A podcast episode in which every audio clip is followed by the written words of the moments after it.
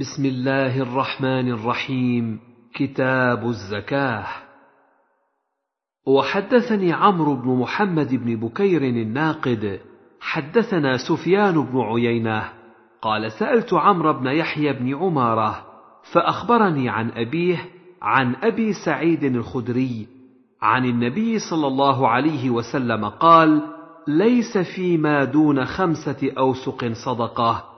ولا فيما دون خمس ذود صدقة ولا فيما دون خمس أواقي صدقة.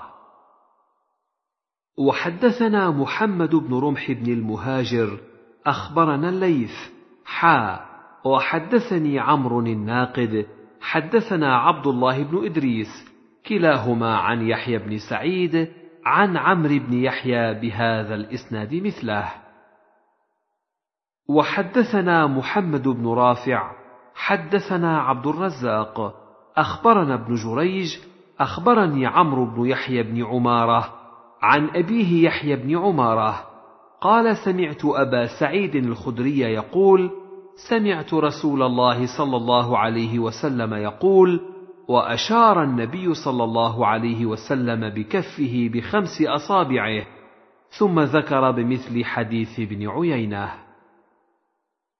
وحدثني أبو كامل فضيل بن حسين الجحتري حدثنا بشر يعني ابن مفضل حدثنا عمارة بن غزية عن يحيى بن عمارة قال سمعت أبا سعيد الخدري يقول قال رسول الله صلى الله عليه وسلم ليس فيما دون خمسة أوسق صدقة وليس فيما دون خمس ذود صدقة وليس فيما دون خمس أواق صدقة. وحدثنا أبو بكر بن أبي شيبة وعمر الناقد وزهير بن حرب. قالوا حدثنا وكيع عن سفيان عن إسماعيل بن أمية عن محمد بن يحيى بن حبان عن يحيى بن عمارة عن أبي سعيد الخدري قال قال رسول الله صلى الله عليه وسلم ليس فيما دون خمسة أوساق من تمر ولا حب صدقة. وحدثنا إسحاق بن منصور أخبرنا عبد الرحمن يعني ابن مهدي حدثنا سفيان عن إسماعيل بن أمية عن محمد بن يحيى بن حبان عن يحيى بن عمارة عن أبي سعيد الخدري أن النبي صلى الله عليه وسلم قال ليس في حب ولا تمر صدقة حتى يبلغ خمسة أوسق ولا فيما دون خمس ذود صدقة ولا فيما دون خمس أواق صدقة. وحدثني عبد بن حميد حدثنا يحيى بن آدم حدثنا سفيان الثوري عن إسماعيل بن أمية بهذا الإسناد مثل حديث ابن مهدي. وحدثني محمد بن رافع حدثنا عبد الرزاق أخبرنا الثوري ومعمر عن إسماعيل بن أمية بهذا الإسناد مثل حديث ابن مهدي ويحيى بن آدم غير أنه قال بدل التمر ثمر. حدثنا هارون بن معروف وهارون بن سعيد الأيلي قال حدثنا ابن وهب أخبرني عياض بن عبد الله عن أبي الزبير عن جابر بن عبد الله عن رسول الله صلى الله عليه وسلم أنه قال ليس فيما دون خمس أواق من الورق صدقة وليس فيما دون خمس ذود من الإبل صدقة وليس فيما دون خمسة أوسق من التمر صدقة. باب ما فيه العشر أو نصف العشر. حدثني أبو الطاهر أحمد بن عمرو بن عبد الله بن عمرو بن سرح وهارون بن سعيد الأيدي وعمرو بن سواد والوليد بن شجاع كلهم عن ابن وهب. قال أبو الطاهر أخبرنا عبد الله بن وهب عن عمرو بن الحارث أن أبا الزبير حدثه أنه سمع جابر بن عبد الله يذكر أنه سمع النبي صلى الله عليه وسلم قال فيما سقت الأنهار والغيم العشور وفيما سقي بالثانية نصف العشر.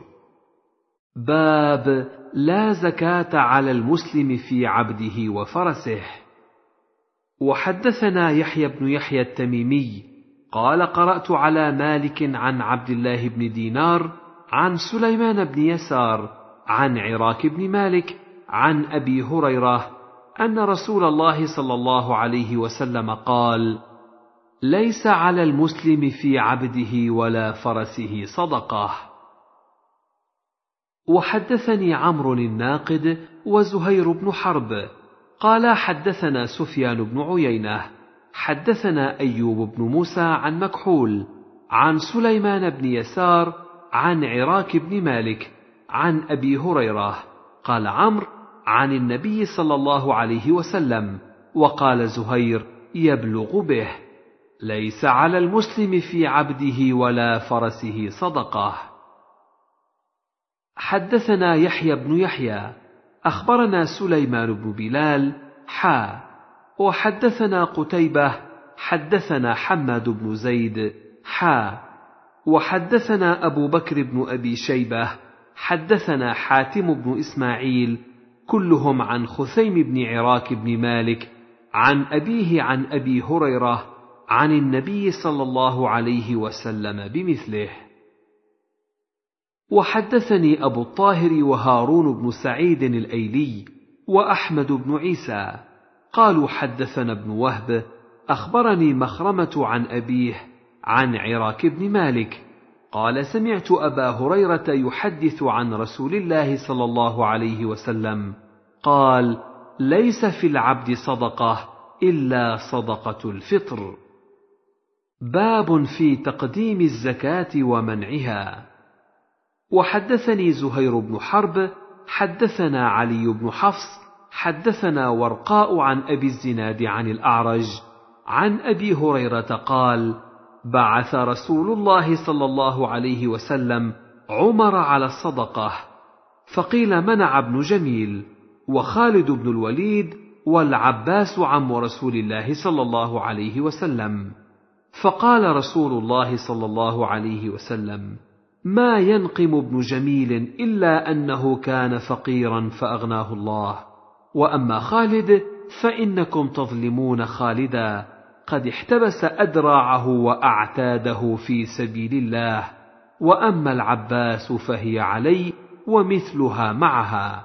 ثم قال يا عمر أما شعرت أن عم الرجل صنو أبيه؟ باب زكاة الفطر على المسلمين من التمر والشعير. حدثنا عبد الله بن مسلمة بن قعنب وقتيبة بن سعيد قالا حدثنا مالك حا وحدثنا يحيى بن يحيى واللفظ له.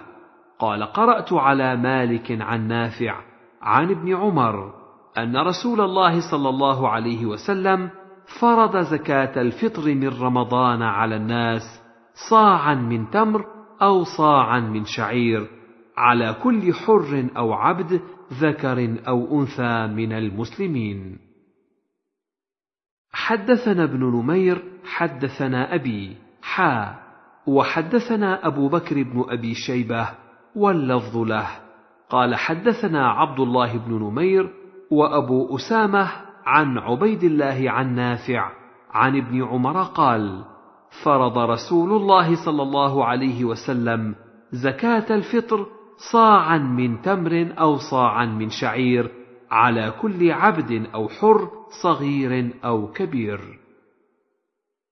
وحدثنا يحيى بن يحيى أخبرنا يزيد بن زريع عن أيوب عن نافع عن ابن عمر قال فرض النبي صلى الله عليه وسلم صدقة رمضان على الحر والعبد والذكر والأنثى صاعا من تمر أو صاعا من شعير.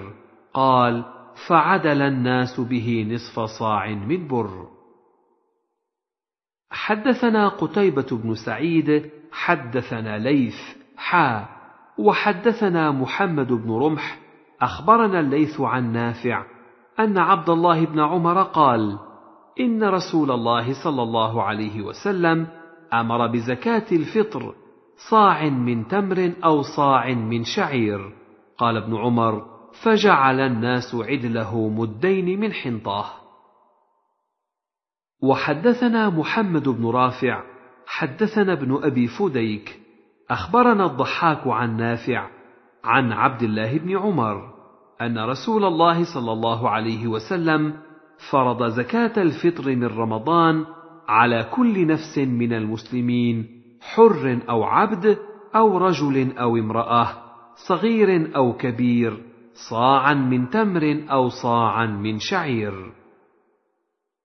حدثنا يحيى بن يحيى قال قرأت على مالك عن زيد بن أسلم عن عياض بن عبد الله بن سعد بن أبي سرح أنه سمع أبا سعيد الخدري يقول كنا نخرج زكاة الفطر صاعا من طعام أو صاعا من شعير أو صاعا من تمر أو صاعا من أقط أو صاعا من زبيب حدثنا عبد الله بن مسلمة بن قعنب حدثنا داود يعني ابن قيس عن عياض بن عبد الله عن أبي سعيد الخدري قال كنا نخرج إذ كان فينا رسول الله صلى الله عليه وسلم زكاة الفطر عن كل صغير وكبير حر أو مملوك صاعا من طعام أو صاعا من أقط أو صاعا من شعير أو صاعا من تمر أو صاعا من زبيب. فلم نزل نخرجه حتى قدم علينا معاوية بن أبي سفيان حاجا أو معتمرا.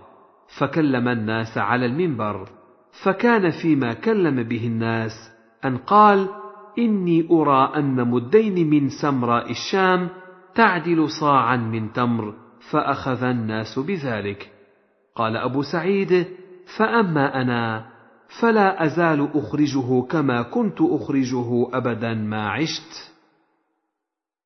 حدثنا محمد بن رافع حدثنا عبد الرزاق عن معمر عن إسماعيل بن أمية قال أخبرني عياض بن عبد الله بن سعد بن أبي سرح أنه سمع أبا سعيد الخدري يقول كنا نخرج زكاة الفطر ورسول الله صلى الله عليه وسلم فينا.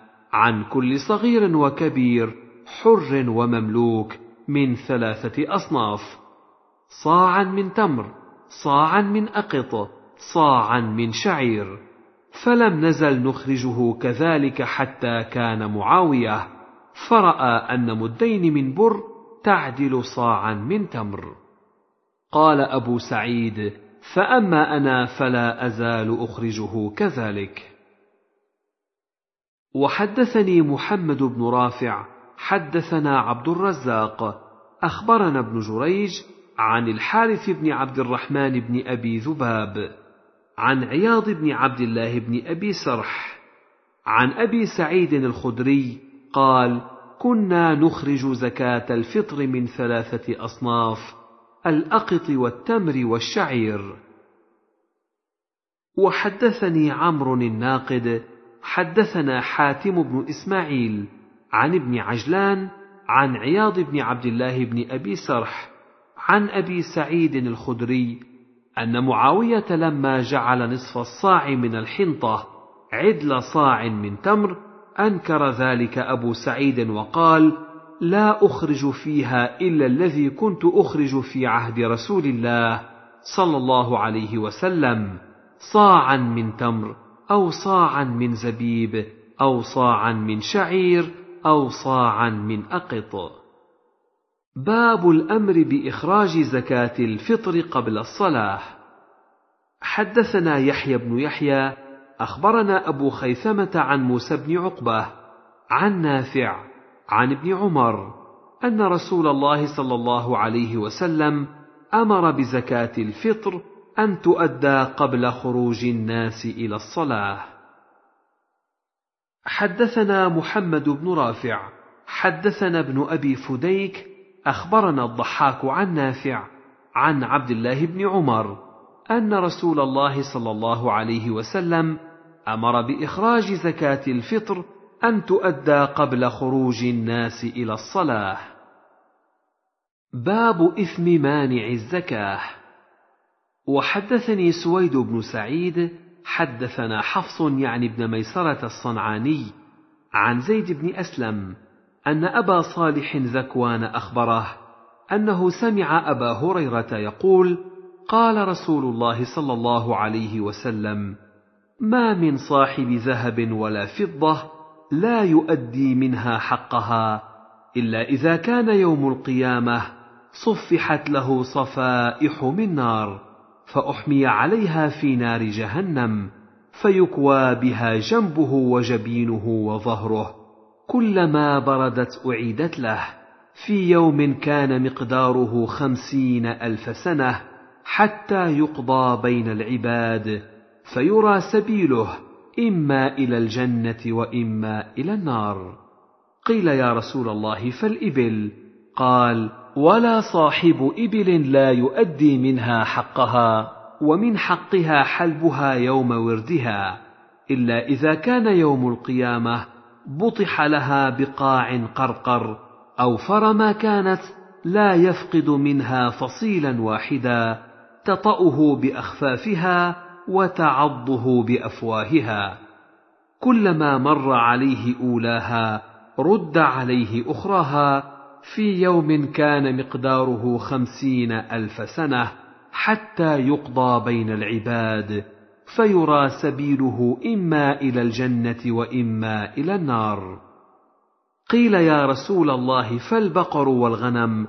قال ولا صاحب بقر ولا غنم لا يؤدي منها حقها إلا إذا كان يوم القيامة بطح لها بقاع قرقر لا يفقد منها شيئا. ليس فيها عقصاء ولا جلحاء ولا عضباء تنطحه بقرونها وتطأه بأظلافها. كلما مر عليه أولاها رد عليه أخراها. في يوم كان مقداره خمسين ألف سنة حتى يقضى بين العباد. فيرى سبيله إما إلى الجنة وإما إلى النار. قيل يا رسول الله فالخيل؟ قال الخيل ثلاثة هي لرجل وزر وهي لرجل ستر وهي لرجل أجر. فأما التي هي له وزر فرجل ربطها رياء وفخرا ونواء على أهل الإسلام فهي له وزر.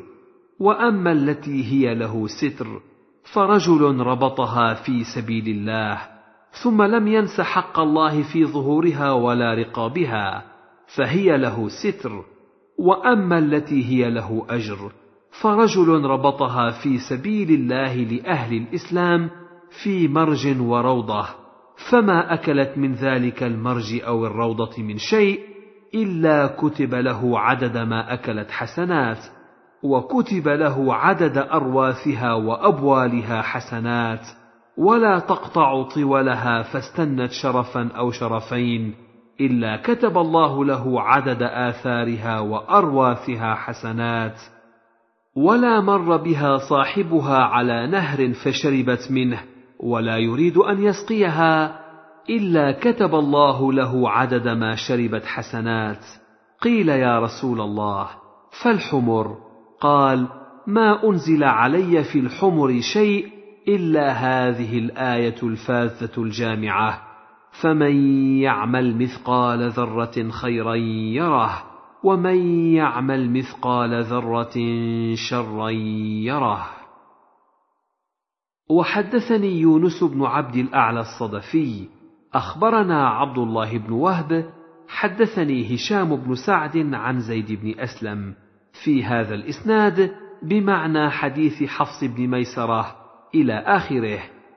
غير أنه قال ما من صاحب إبل لا يؤدي حقها ولم يقل منها حقها وذكر فيه لا يفقد منها فصيلا واحدا وقال يكوى بها جنباه وجبهته وظهره. وحدثني محمد بن عبد الملك الأموي حدثنا عبد العزيز بن المختار حدثنا سهيل بن أبي صالح عن أبيه عن أبي هريرة قال قال رسول الله صلى الله عليه وسلم ما من صاحب كنز لا يؤدي زكاته إلا أحمي عليه في نار جهنم فيجعل صفائح فيكوى بها جنباه وجبينه حتى يحكم الله بين عباده في يوم كان مقداره خمسين ألف سنة. ثم يرى سبيله إما إلى الجنة وإما إلى النار. وما من صاحب إبل لا يؤدي زكاتها إلا بطح لها بقاع قرقر كأوفر ما كانت تستن عليه. كلما مضى عليه أخراها ردت عليه أولاها حتى يحكم الله بين عباده. في يوم كان مقداره خمسين ألف سنة. ثم يرى سبيله إما إلى الجنة وإما إلى النار. وما من صاحب غنم لا يؤدي زكاتها إلا بطح لها بقاع قرقر كأوفر ما كانت عليه فتطأه بأظلافها وتنطحه بقرونها. ليس فيها عقصاء ولا جلحاء كلما مضى عليه أخراها ردت أولاها حتى يحكم الله بين عباده. في يوم كان مقداره خمسين ألف سنة مما تعدون. ثم يرى سبيله إما إلى الجنة وإما إلى النار. قال سهيل فلا أدري أذكر البقر أم لا. قالوا فالخيل يا رسول الله. قال الخيل في نواصيها. أو قال الخيل معقود في نواصيها. قال سهيل أنا أشك. الخير إلى يوم القيامة. الخيل ثلاثة. فهي لرجل أجر ولرجل ستر ولرجل وزر. فأما التي هي له أجر فالرجل يتخذها في سبيل الله ويعدها له. فلا تغيب شيئا في بطونها إلا كتب الله له اجرا ولو رعاها في مرج ما أكلت من شيء إلا كتب الله له بها أجرا. ولو سقاها من نهر كان له بكل قطرة تغيبها في بطونها أجر حتى ذكر الأجر في أبوالها وأرواثها. ولو استنت شرفا أو شرفين كتب له بكل خطوة تخطوها أجر. وأما الذي هي له ستر فالرجل يتخذها تكرما وتجملا. ولا ينسى حق ظهورها وبطونها في عسرها ويسرها. وأما الذي عليه وزر فالذي يتخذها اشرا وبطرا وبذخا ورياء الناس. فذاك الذي هي عليه وزر. قالوا فالحمر يا رسول الله. قال ما أنزل الله علي فيها شيئا إلا هذه الآية الجامعة الفاذة. فمن يعمل مثقال ذره خيرا يره ومن يعمل مثقال ذره شرا يره. وحدثنا قتيبه بن سعيد حدثنا عبد العزيز يعني الدراوردي عن سهيل بهذا الإسناد وساق الحديث. وحدثنيه محمد بن عبد الله بن بزيع. حدثنا يزيد بن زريع حدثنا روح بن القاسم حدثنا سهيل بن أبي صالح بهذا الإسناد وقال بدل عقصاء عضباء وقال فيكوى بها جنبه وظهره ولم يذكر جبينه. وحدثني هارون بن سعيد الأيلي حدثنا ابن وهب أخبرني عمرو بن الحارث أن بكيرا حدثه عن ذكوان عن أبي هريرة عن رسول الله صلى الله عليه وسلم أنه قال إذا لم يؤد المرء حق الله أو الصدقة في إبله. وساق الحديث بنحو حديث سهيل عن أبيه.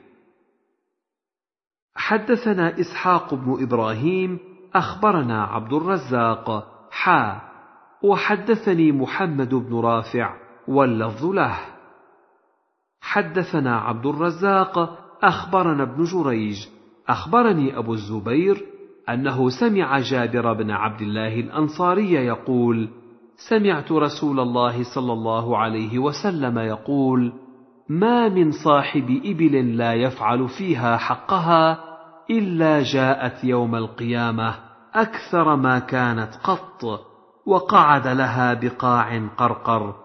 تستن عليه بقوائمها وأخفافها ولا صاحب بقر لا يفعل فيها حقها إلا جاءت يوم القيامة أكثر ما كانت وقعد لها بقاع قرقر تنطحه بقرونها وتطأه بقوائمها.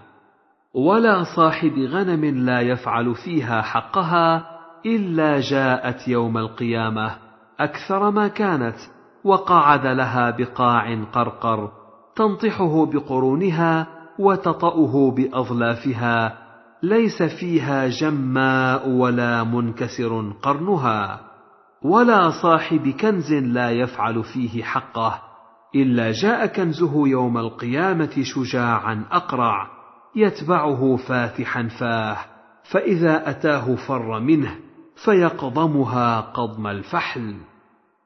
قال أبو الزبير سمعت عبيد الله بن عمير يقول هذا القول. ثم سألنا جابر بن عبد الله عن ذلك فقال مثل قول عبيد الله بن عمير. وقال أبو الزبير سمعت عبيد بن عمير يقول قال رجل يا رسول الله ما حق الإبل؟ قال حلبها على الماء وإعارة دلوها وإعارة فحلها ومنيحتها. وحمل عليها في سبيل الله. حدثنا محمد بن عبد الله بن نمير حدثنا أبي حدثنا عبد الملك عن أبي الزبير عن جابر بن عبد الله عن النبي صلى الله عليه وسلم قال ما من صاحب إبل ولا بقر ولا غنم لا يؤدي حقها إلا أقعد لها يوم القيامة بقاع قرقر تطأه ذات الظلف بظلفها وتنطحه ذات القرن بقرنها. ليس فيها يومئذ جماء ولا مكسورة القرن. قلنا يا رسول الله وما حقها؟ قال إطراق فحلها وإعارة دلوها ومنيحتها وحلبها على الماء وحمل عليها في سبيل الله. ولا من صاحب مال لا يؤدي زكاته إلا تحول يوم القيامة شجاعا أقرع يتبع صاحبه حيثما ذهب وهو يفر منه ويقال هذا مالك الذي كنت تبخل به فإذا رأى أنه لا بد منه أدخل يده في فيه فجعل يقضمها كما يقضم الفحل. باب إرضاء السعاه. حدثنا أبو كامل فضيل بن حسين الجحدري حدثنا عبد الواحد بن زياد حدثنا محمد بن أبي إسماعيل حدثنا عبد الرحمن بن هلال العبسي عن جرير بن عبد الله قال جاء ناس من الأعراب إلى رسول الله صلى الله عليه وسلم فقالوا إن ناسا من المصدقين يأتوننا فيظلموننا. قال فقال رسول الله صلى الله عليه وسلم ارضوا مصدقيكم. قال جرير ما صدر عني مصدق منذ سمعت هذا من رسول الله صلى الله عليه وسلم إلا وهو عني راض. وحدثنا أبو بكر بن أبي شيبة حدثنا عبد الرحيم بن سليمان حا وحدثنا محمد بن بشار حدثنا يحيى بن سعيد حا وحدثنا إسحاق أخبرنا أبو أسامة كلهم عن محمد بن أبي إسماعيل بهذا الإسناد نحوه. باب تغليظ عقوبة من لا يؤدي الزكاة. حدثنا أبو بكر بن أبي شيبة حدثنا وكيع حدثنا الأعمش عن المعرور بن سويد عن أبي ذر قال انتهيت إلى النبي صلى الله عليه وسلم وهو جالس في ظل الكعبة فلما رآني قال: هم الأخسرون ورب الكعبة. قال فجئت حتى جلست، فلم أتقار أن قمت، فقلت يا رسول الله: فداك أبي وأمي من هم؟ قال: هم الأكثرون أموالا، إلا من قال هكذا وهكذا وهكذا من بين يديه ومن خلفه وعن يمينه وعن شماله. وقليل ما هم ما من صاحب إبل ولا بقر ولا غنم لا يؤدي زكاتها إلا جاءت يوم القيامة أعظم ما كانت واسمنه تنطحه بقرونها وتطأه بأظلافها. كلما نفدت أخراها عادت عليه أولاها حتى يقضى بين الناس. وحدثناه أبو كريب محمد بن العلاء حدثنا أبو معاوية عن الأعمش عن المعرور عن أبي ذر قال انتهيت إلى النبي صلى الله عليه وسلم وهو جالس في ظل الكعبة فذكر نحو حديث وكيع.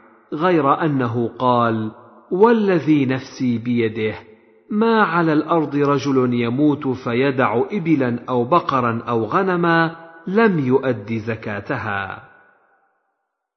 حدثنا عبد الرحمن بن سلام الجمحي حدثنا الربيع يعني بن مسلم عن محمد بن زياد عن أبي هريرة أن النبي صلى الله عليه وسلم قال ما يسرني أن لي أحدا ذهبا تأتي علي ثالثة وعندي منه دينار إلا دينار أرصده لدين علي. وحدثنا محمد بن بشار حدثنا محمد بن جعفر حدثنا شعبة عن محمد بن زياد قال سمعت أبا هريرة عن النبي صلى الله عليه وسلم بمثله. باب الترغيب في الصدقة. حدثنا يحيى بن يحيى وأبو بكر بن أبي شيبة وابن نمير وأبو كريب كلهم عن أبي معاوية. قال يحيى أخبرنا أبو معاوية عن الأعمش عن زيد بن وهب عن أبي ذر. قال كنت أمشي مع النبي صلى الله عليه وسلم في حرة المدينة عشاء ونحن ننظر إلى أحد. فقال لي رسول الله صلى الله عليه وسلم يا أبا ذر. قال قلت لبيك يا رسول الله. قال ما أحب أن أحدا ذاك عندي ذهب. أمسى ثالثة عندي منه دينار إلا دينارا أرصده لدين إلا أن أقول به في عباد الله هكذا حثى بين يديه. وهكذا عن يمينه وهكذا عن شماله. قال ثم مشينا فقال يا أبا ذر. قال قلت لبيك يا رسول الله. قال إن الأكثرين هم الأقلون يوم القيامة إلا من قال هكذا وهكذا وهكذا. مثل ما صنع في المرة الأولى. ثم مشينا قال يا أبا ذر كما أنت حتى آتيك. قال فانطلق حتى توارى عني. قال سمعت لغطا وسمعت صوتا. قال فقلت لعل رسول الله صلى الله عليه وسلم عرض له. قال فهممت أن أتبعه. قال ثم ذكرت قوله لا تبرح حتى آتيك. قال فانتظرته فلما جاء ذكرت له الذي سمعت. قال فقال ذاك جبريل أتاني؟ فقال من مات من أمتك لا يشرك بالله شيئا دخل الجنة. قال قلت وإن زنى وإن سرق. قال وإن زنى وإن سرق. وحدثنا قتيبة بن سعيد حدثنا جرير عن عبد العزيز وهو ابن رفيع. عن زيد بن وهب عن أبي ذر قال: خرجت ليلة من الليالي فإذا رسول الله صلى الله عليه وسلم يمشي وحده ليس معه إنسان. قال فظننت أنه يكره أن يمشي معه أحد. قال فجعلت أمشي في ظل القمر فالتفت فرآني. فقال من هذا؟ فقلت أبو ذر جعلني الله فداءك. قال يا أبا ذر تعاله. قال فمشيت معه ساعة فقال إن المكثرين هم المقلون يوم القيامة إلا من أعطاه الله خيرا فنفح فيه يمينه وشماله. وبين يديه ووراءه وعمل فيه خيرا. قال فمشيت معه ساعة فقال اجلس ها هنا. قال فأجلسني في قاع حوله حجارة فقال لي اجلس ها هنا حتى أرجع إليك. قال فانطلق في الحرة حتى لا أراه. فلبث عني فأطال اللبث ثم إني سمعته وهو مقبل وهو يقول وإن سرق وإن زنى. قال فلما جاء لم أصبر. فقلت يا نبي الله جعلني الله فداءك. من تكلم في جانب الحرة؟ ما سمعت أحدا يرجع إليك شيئا. قال ذاك جبريل عرض لي في جانب الحرة.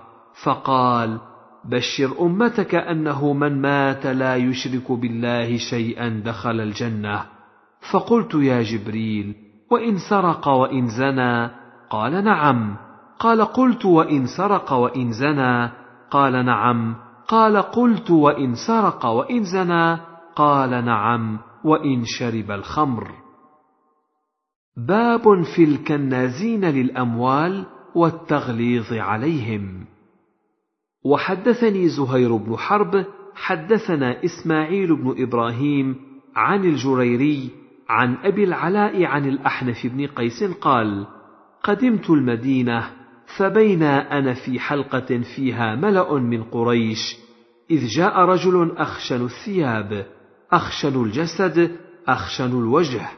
فقام عليهم فقال بشر الكانزين برضف يحمى عليه في نار جهنم فيوضع على حلمة ثدي أحدهم حتى يخرج من نغض كتفيه ويوضع على نغض كتفيه حتى يخرج من حلمة ثدييه يتزلزل.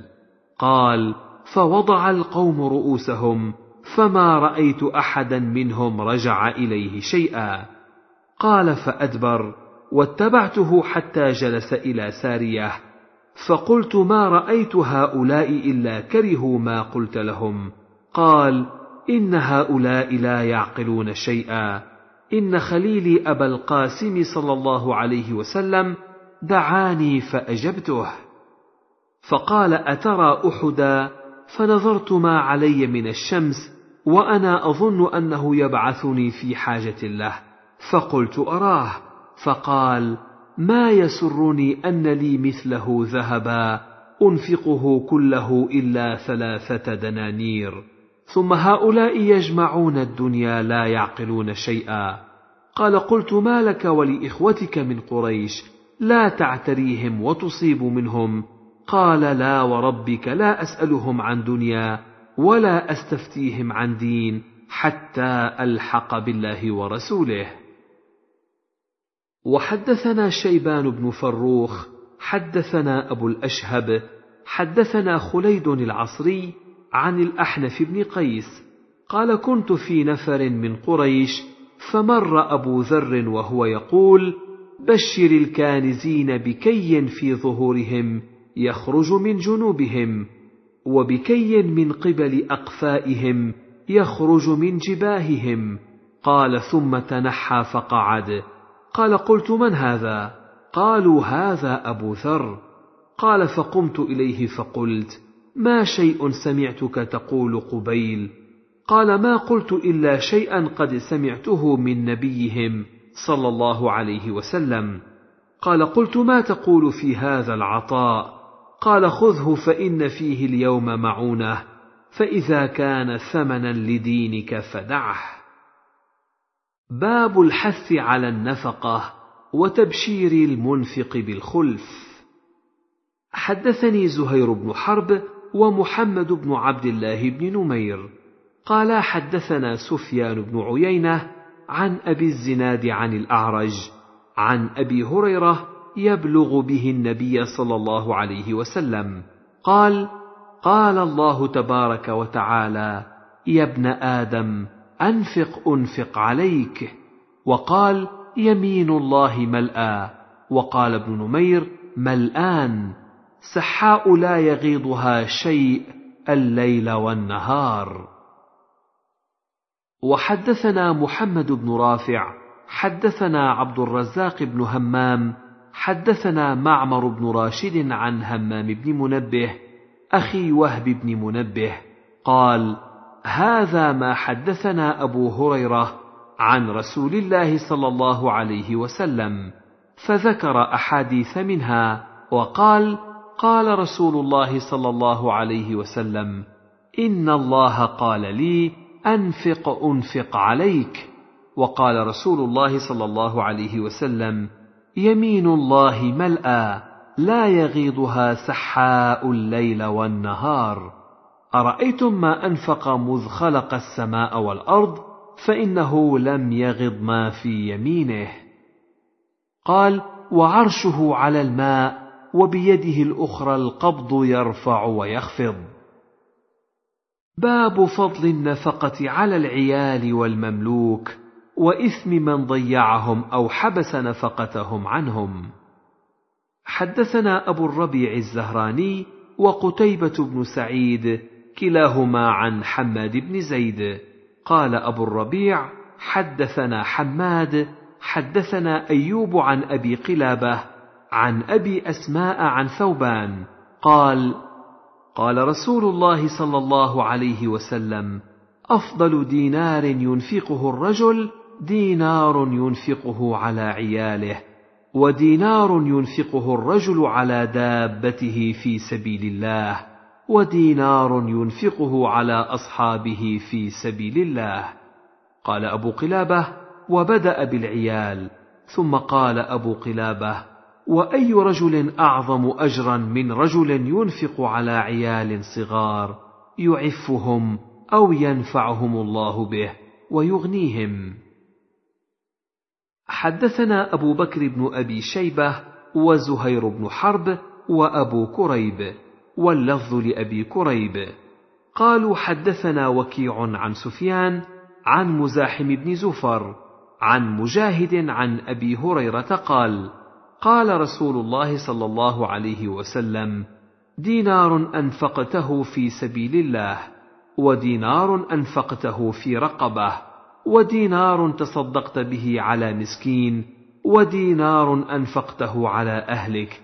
أعظمها اجرا الذي أنفقته على أهلك. حدثنا سعيد بن محمد الجرمي. حدثنا عبد الرحمن بن عبد الملك ابن أبجر الكناني عن أبيه عن طلحة بن مصرف عن خيثمة قال كنا جلوسا مع عبد الله بن عمرو إذ جاءه قهرمان له فدخل فقال أعطيت الرقيق قوتهم؟ قال لا. قال فانطلق فأعطهم. قال قال رسول الله صلى الله عليه وسلم كفى بالمرء اثما أن يحبس عمن يملك قوته.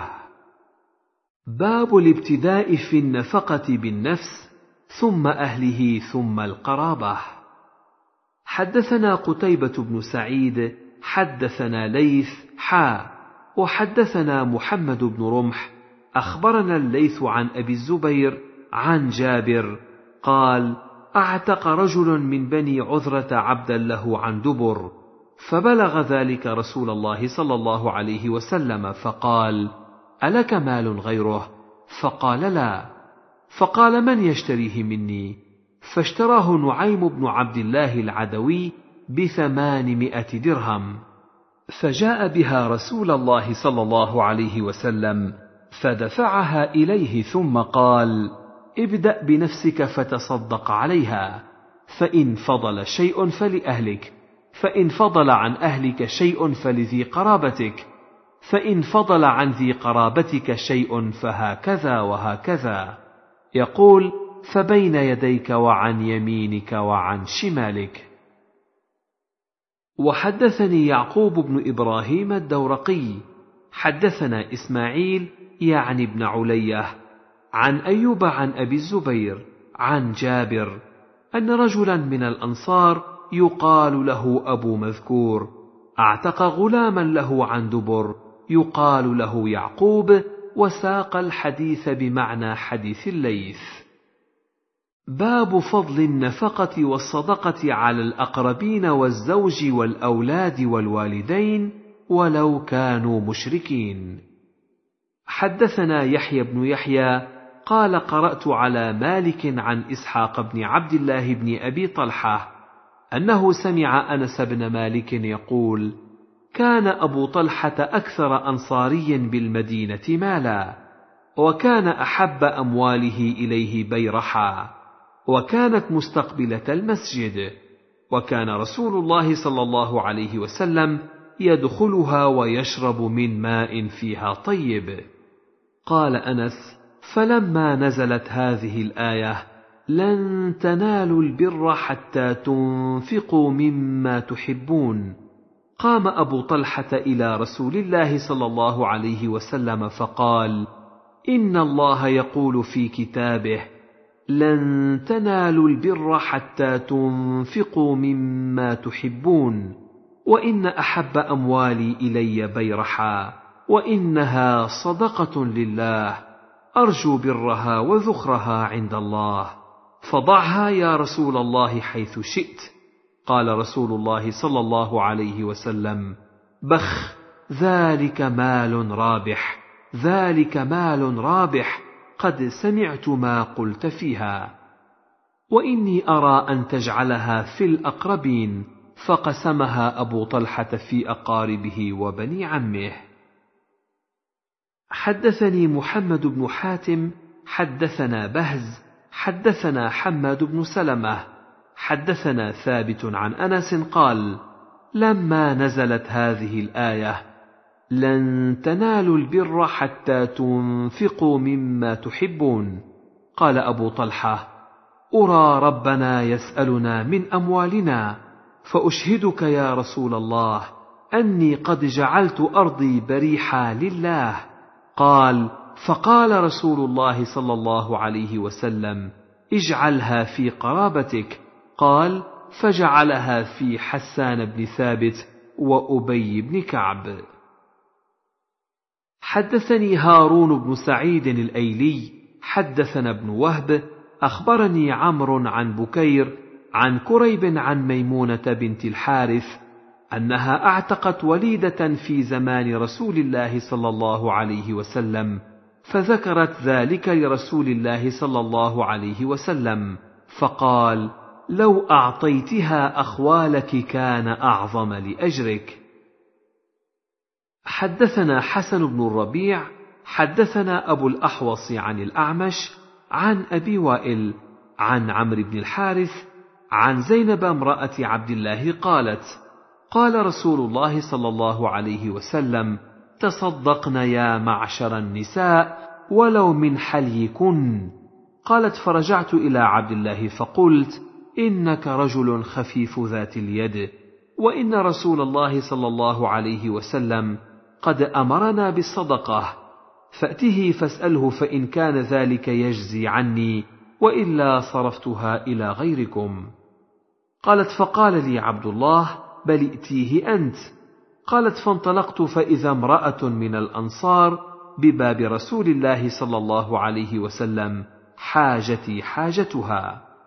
قالت وكان رسول الله صلى الله عليه وسلم قد ألقيت عليه المهابة. قالت فخرج علينا بلال فقلنا له ائت رسول الله صلى الله عليه وسلم؟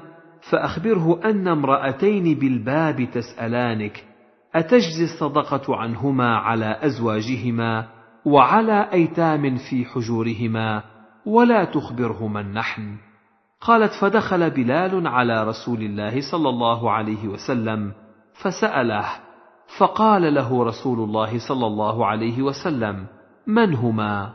فقال امرأة من الأنصار وزينب. فقال رسول الله صلى الله عليه وسلم أي الزيانب؟ قال امرأة عبد الله. فقال له رسول الله صلى الله عليه وسلم لهما أجران أجر القرابة وأجر الصدقة.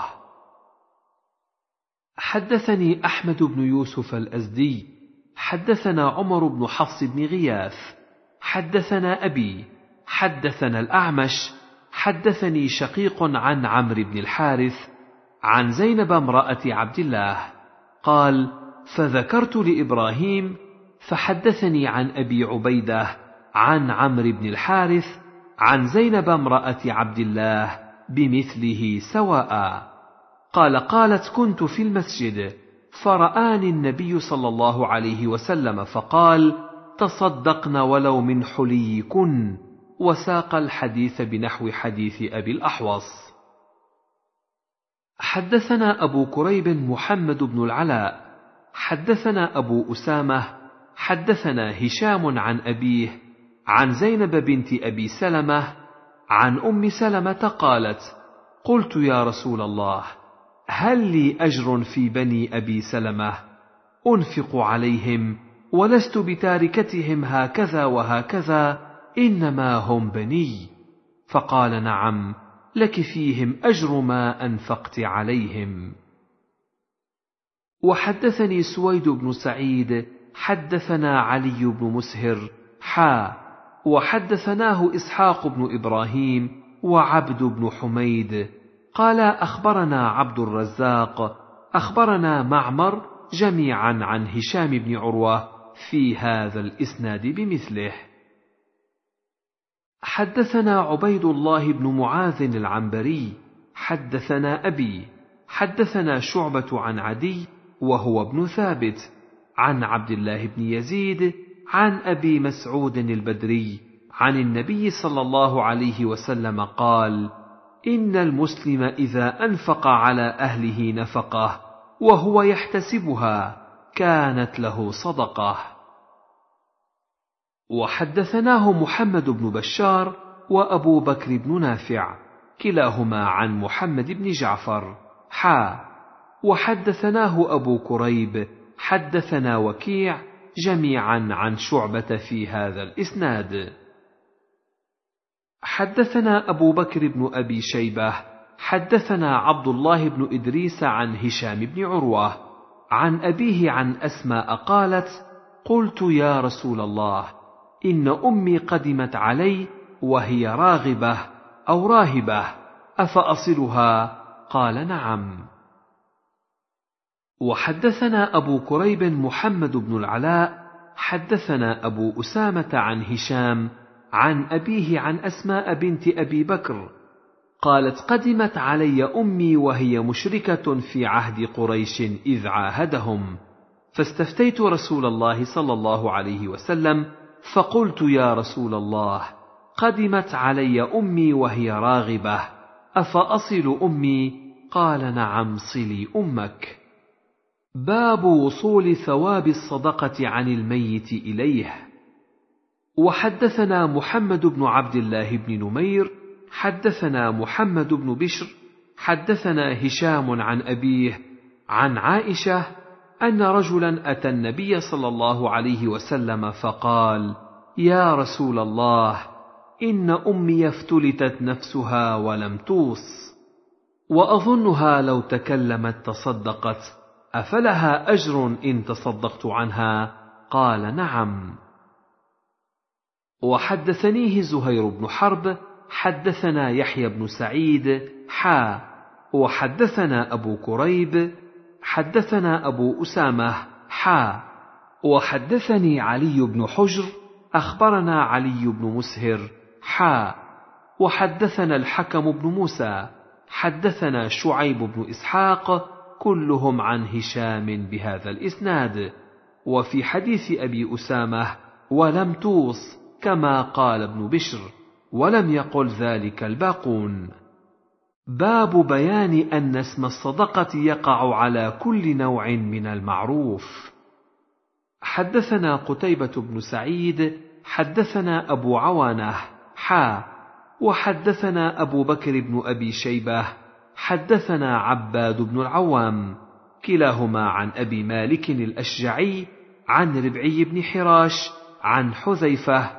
في حديث قتيبة قال قال نبيكم صلى الله عليه وسلم وقال ابن أبي شيبة عن النبي صلى الله عليه وسلم قال كل معروف صدقة.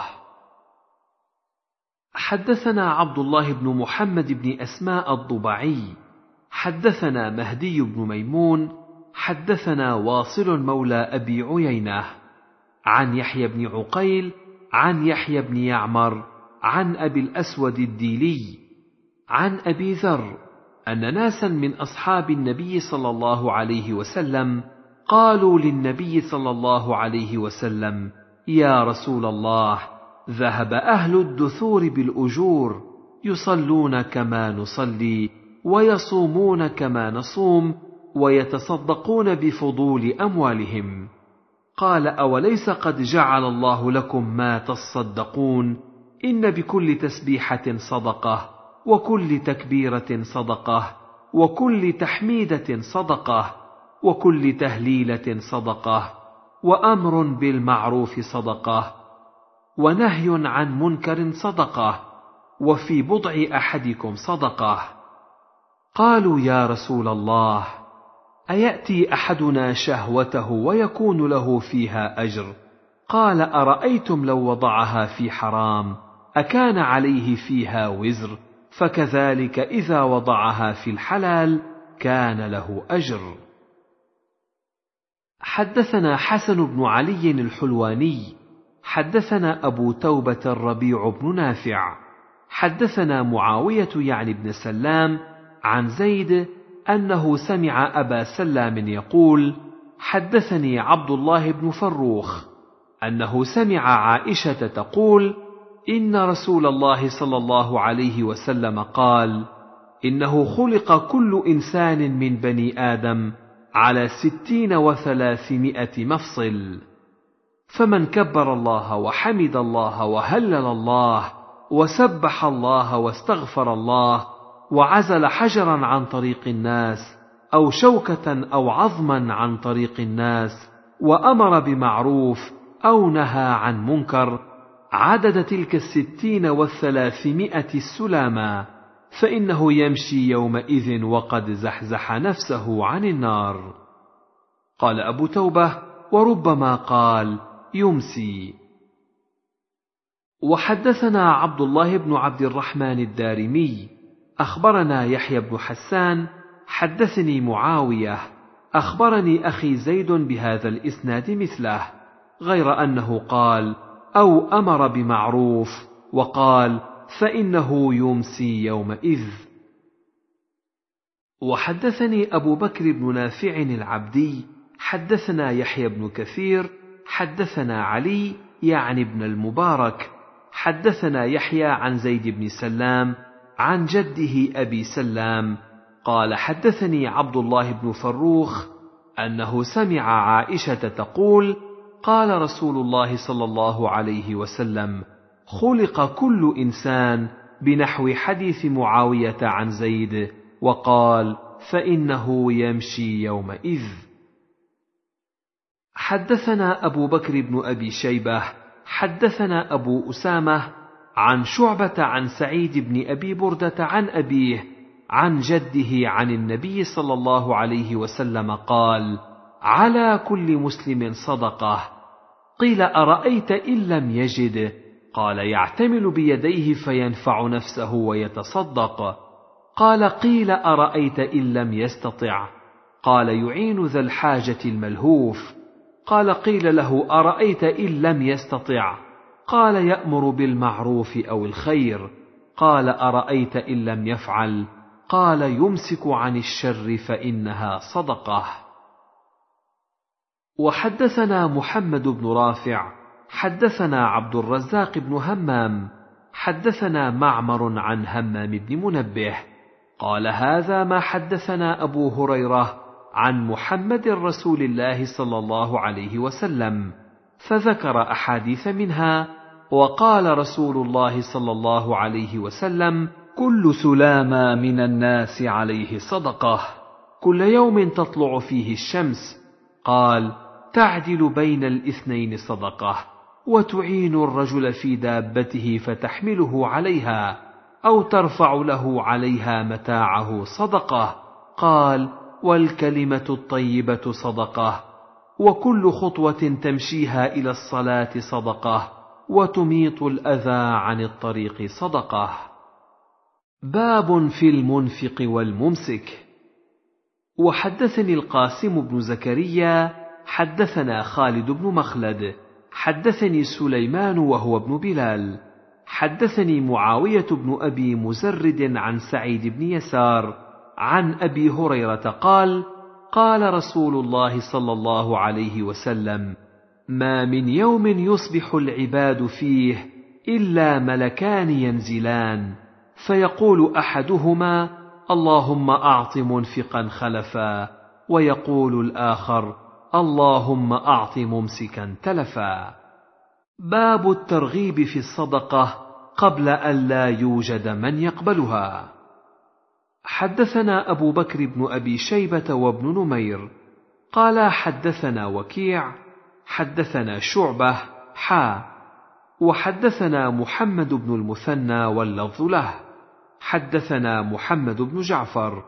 حدثنا شعبة عن معبد بن خالد.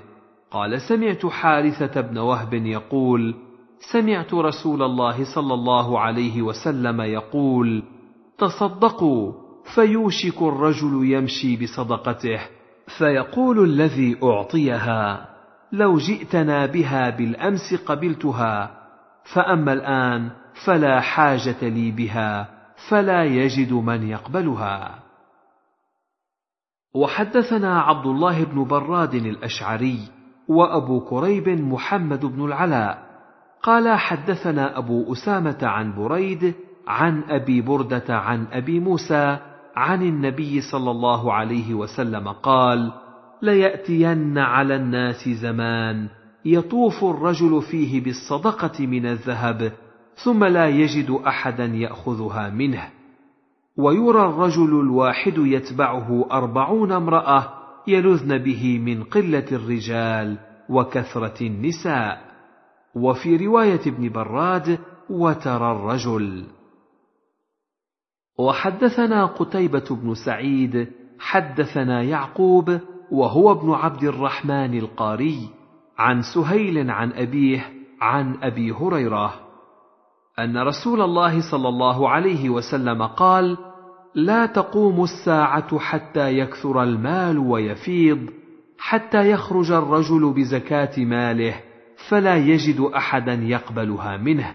وحتى تعود أرض العرب مروجا وانهارا وحدثنا أبو الطاهر حدثنا ابن وهب عن عمرو بن الحارث عن أبي يونس عن أبي هريرة عن النبي صلى الله عليه وسلم قال لا تقوم الساعة حتى يكثر فيكم المال فيفيض حتى يهم رب المال من يقبله منه صدقة. ويدعى إليه الرجل فيقول لا أرب لي فيه. وحدثنا واصل بن عبد الأعلى وأبو كريب ومحمد بن يزيد الرفاعي واللفظ لواصل. قالوا حدثنا محمد بن فضيل عن أبيه عن أبي حازم عن أبي هريرة قال قال رسول الله صلى الله عليه وسلم تقيء الأرض أفلاذ كبدها أمثال الأسطوان من الذهب والفضة فيجيء القاتل فيقول في هذا قتلت ويجيء القاطع فيقول في هذا قطعت رحمي ويجيء السارق فيقول في هذا قطعت يدي ثم يدعونه فلا يأخذون منه شيئا. باب قبول الصدقة من الكسب الطيب وتربيتها. وحدثنا قتيبة بن سعيد حدثنا ليث عن سعيد بن أبي سعيد عن سعيد بن يسار أنه سمع أبا هريرة يقول قال رسول الله صلى الله عليه وسلم ما تصدق أحد بصدقة من طيب ولا يقبل الله إلا الطيب إلا أخذها الرحمن بيمينه وإن كانت تمرة فتربو في كف الرحمن حتى تكون أعظم من الجبل كما يربي أحدكم فلوه أو فصيلة. حدثنا قتيبة بن سعيد حدثنا يعقوب يعني ابن عبد الرحمن القاري. عن سهيل عن أبيه عن أبي هريرة أن رسول الله صلى الله عليه وسلم قال لا يتصدق أحد بتمرة من كسب طيب إلا أخذها الله بيمينه فيربيها كما يربي أحدكم فلوة أو قلوصة. حتى تكون مثل الجبل أو أعظم. وحدثني أمية بن بسطام حدثنا يزيد يعني ابن زريع. حدثنا روح بن القاسم حا. وحدثنيه أحمد بن عثمان الأودي. حدثنا خالد بن مخلد. حدثني سليمان يعني ابن بلال كلاهما عن سهيل بهذا الإسناد. وفي حديث روح من الكسب الطيب فيضعها في حقها وفي حديث سليمان فيضعها في موضعها. وحدثنيه أبو الطاهر أخبرنا عبد الله بن وهب أخبرني هشام بن سعد عن زيد بن أسلم عن أبي صالح عن أبي هريرة عن النبي صلى الله عليه وسلم نحو حديث يعقوب عن سهيل. وحدثني أبو كريب محمد بن العلاء حدثنا أبو أسامة حدثنا فضيل بن مرزوق حدثني عدي بن ثابت عن أبي حازم عن أبي هريرة قال قال رسول الله صلى الله عليه وسلم أيها الناس إن الله طيب لا يقبل إلا طيبا. وإن الله أمر المؤمنين بما أمر به المرسلين. فقال يا أيها الرسل كلوا من الطيبات واعملوا صالحا إني بما تعملون عليم. وقال يا أيها الذين آمنوا كلوا من طيبات ما رزقناكم. ثم ذكر الرجل يطيل السفر أشعث أغبر يمد يديه إلى السماء يا رب يا رب ومطعمه حرام ومشربه حرام وملبسه حرام وغذي بالحرام فانى يستجاب لذلك. باب الحث على الصدقة ولو بشق تمرة أو كلمة طيبة وأنها حجاب من النار. حدثنا عون بن سلام الكوفي حدثنا زهير بن معاوية الجعفي عن أبي إسحاق عن عبد الله بن معقل عن عدي بن حاتم قال سمعت النبي صلى الله عليه وسلم يقول من استطاع منكم أن يستتر من النار ولو بشق تمرة فليفعل. حدثنا علي بن حجر السعدي وإسحاق بن إبراهيم وعلي بن خشرم. قال ابن حجر حدثنا وقال الآخران أخبرنا عيسى بن يونس. حدثنا الأعمش عن خيثمة عن عدي بن حاتم.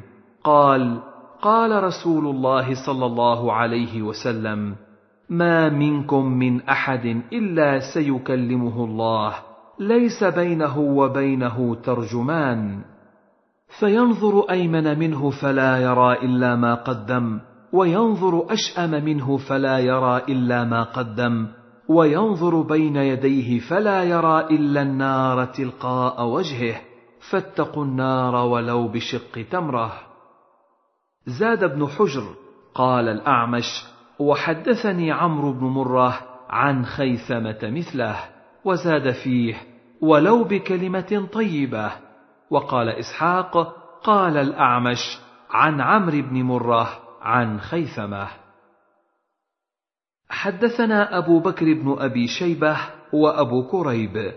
قالا حدثنا أبو معاوية عن الأعمش عن عمرو بن مرة عن خيثمة عن عدي بن حاتم قال ذكر رسول الله صلى الله عليه وسلم النار فأعرض وأشاح ثم قال اتقوا النار ثم أعرض وأشاح حتى ظننا أنه كأنما ينظر إليها.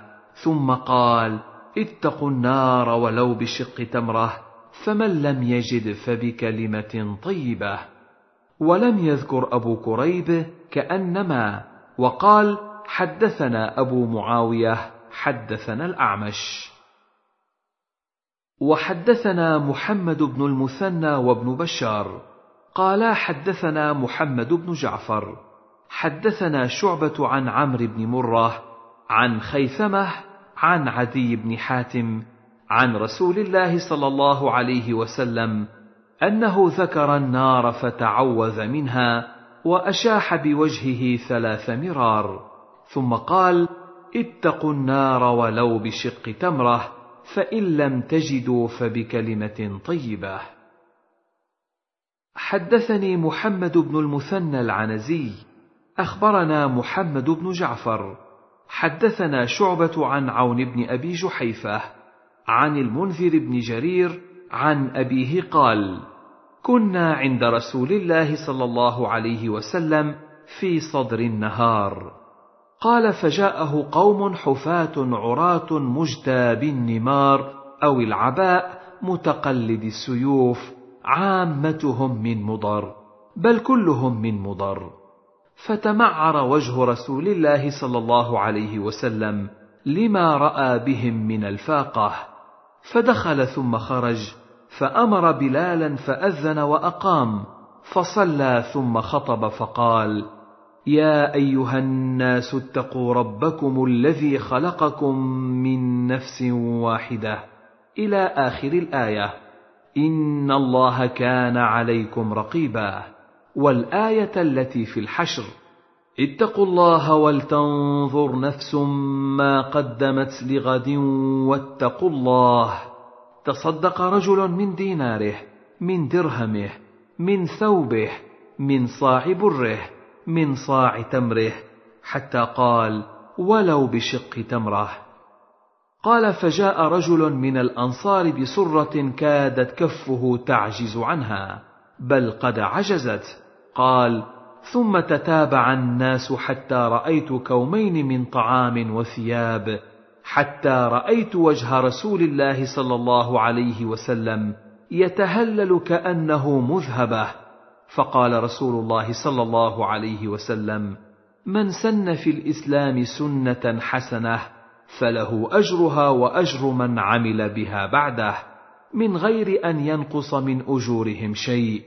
ومن سن في الإسلام سنة سيئة كان عليه وزرها ووزر من عمل بها من بعده من غير أن ينقص من أوزارهم شيء. وحدثنا أبو بكر بن أبي شيبة حدثنا أبو أسامة حا. وحدثنا عبيد الله بن معاذ العنبري حدثنا أبي. قالا جميعا حدثنا شعبة حدثني عون بن أبي جحيفة.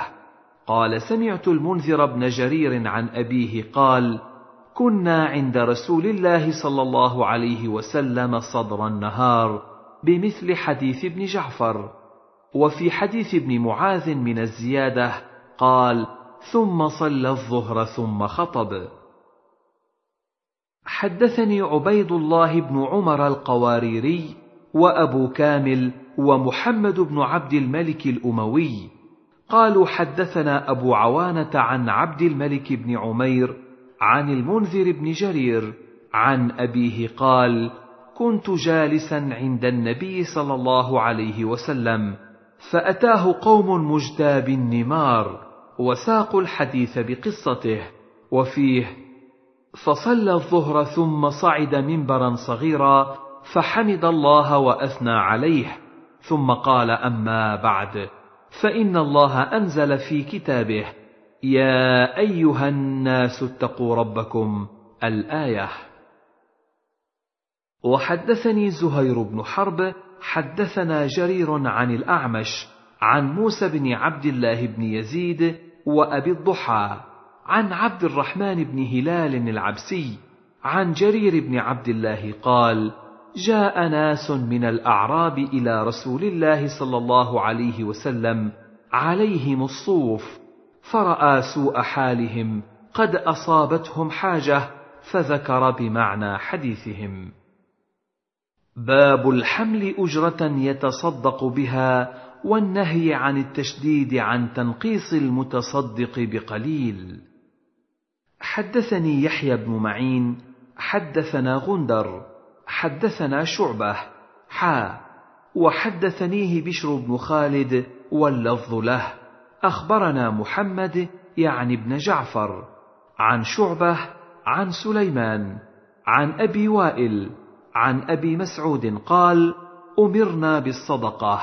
قال كنا نحامل. قال فتصدق أبو عقيل بنصف صاع. قال وجاء إنسان بشيء أكثر منه. فقال المنافقون إن الله لغني عن صدقة هذا وما فعل هذا الآخر إلا رياء. فنزلت الذين يلمزون المطوعين من المؤمنين في الصدقات والذين لا يجدون إلا جهدهم ولم يلفظ بشر بالمطوعين. وحدثنا محمد بن بشار حدثني سعيد بن الربيع حا. وحدثنيه إسحاق بن منصور أخبرنا أبو داود كلاهما عن شعبة بهذا الإسناد. وفي حديث سعيد بن الربيع قال كنا نحامل على ظهورنا. باب فضل المنيحة. حدثنا زهير بن حرب حدثنا سفيان بن عيينة عن أبي الزناد عن الأعرج عن أبي هريرة يبلغ به ألا رجل يمنح أهل بيت ناقة تغدو بعس وتروح بعس إن أجرها لعظيم. حدثني محمد بن أحمد بن أبي خلف حدثنا زكرياء بن عدي أخبرنا عبيد الله بن عمرو عن زيد عن عدي بن ثابت عن أبي حازم عن أبي هريرة عن النبي صلى الله عليه وسلم أنه نهى فذكر خصالا وقال من منح منيحة غدت بصدقة وراحت بصدقة صبوحها وغبوقها. باب مثل المنفق والبخيل. حدثنا عمرو الناقد حدثنا سفيان بن عيينة عن أبي الزناد عن الأعرج عن أبي هريرة عن النبي صلى الله عليه وسلم. قال عمرو وحدثنا سفيان بن عيينة قال وقال ابن جريج عن الحسن بن مسلم عن طاووس عن أبي هريرة عن النبي صلى الله عليه وسلم قال مثل المنفق والمتصدق كمثل رجل عليه جبتان أو جنتان من لدن ثديهما إلى تراقيهما فإذا أراد المنفق وقال الآخر فإذا أراد المتصدق أن يتصدق سبغت عليه أو مرت وإذا أراد البخيل أن ينفق قلصت عليه وأخذت كل حلقة موضعها حتى تجن بنانه وتعفو أثره. قال فقال أبو هريرة فقال يوسعها فلا تتسع. حدثني سليمان بن عبيد الله أبو أيوب الغيلاني حدثنا أبو عامر يعني العقدي.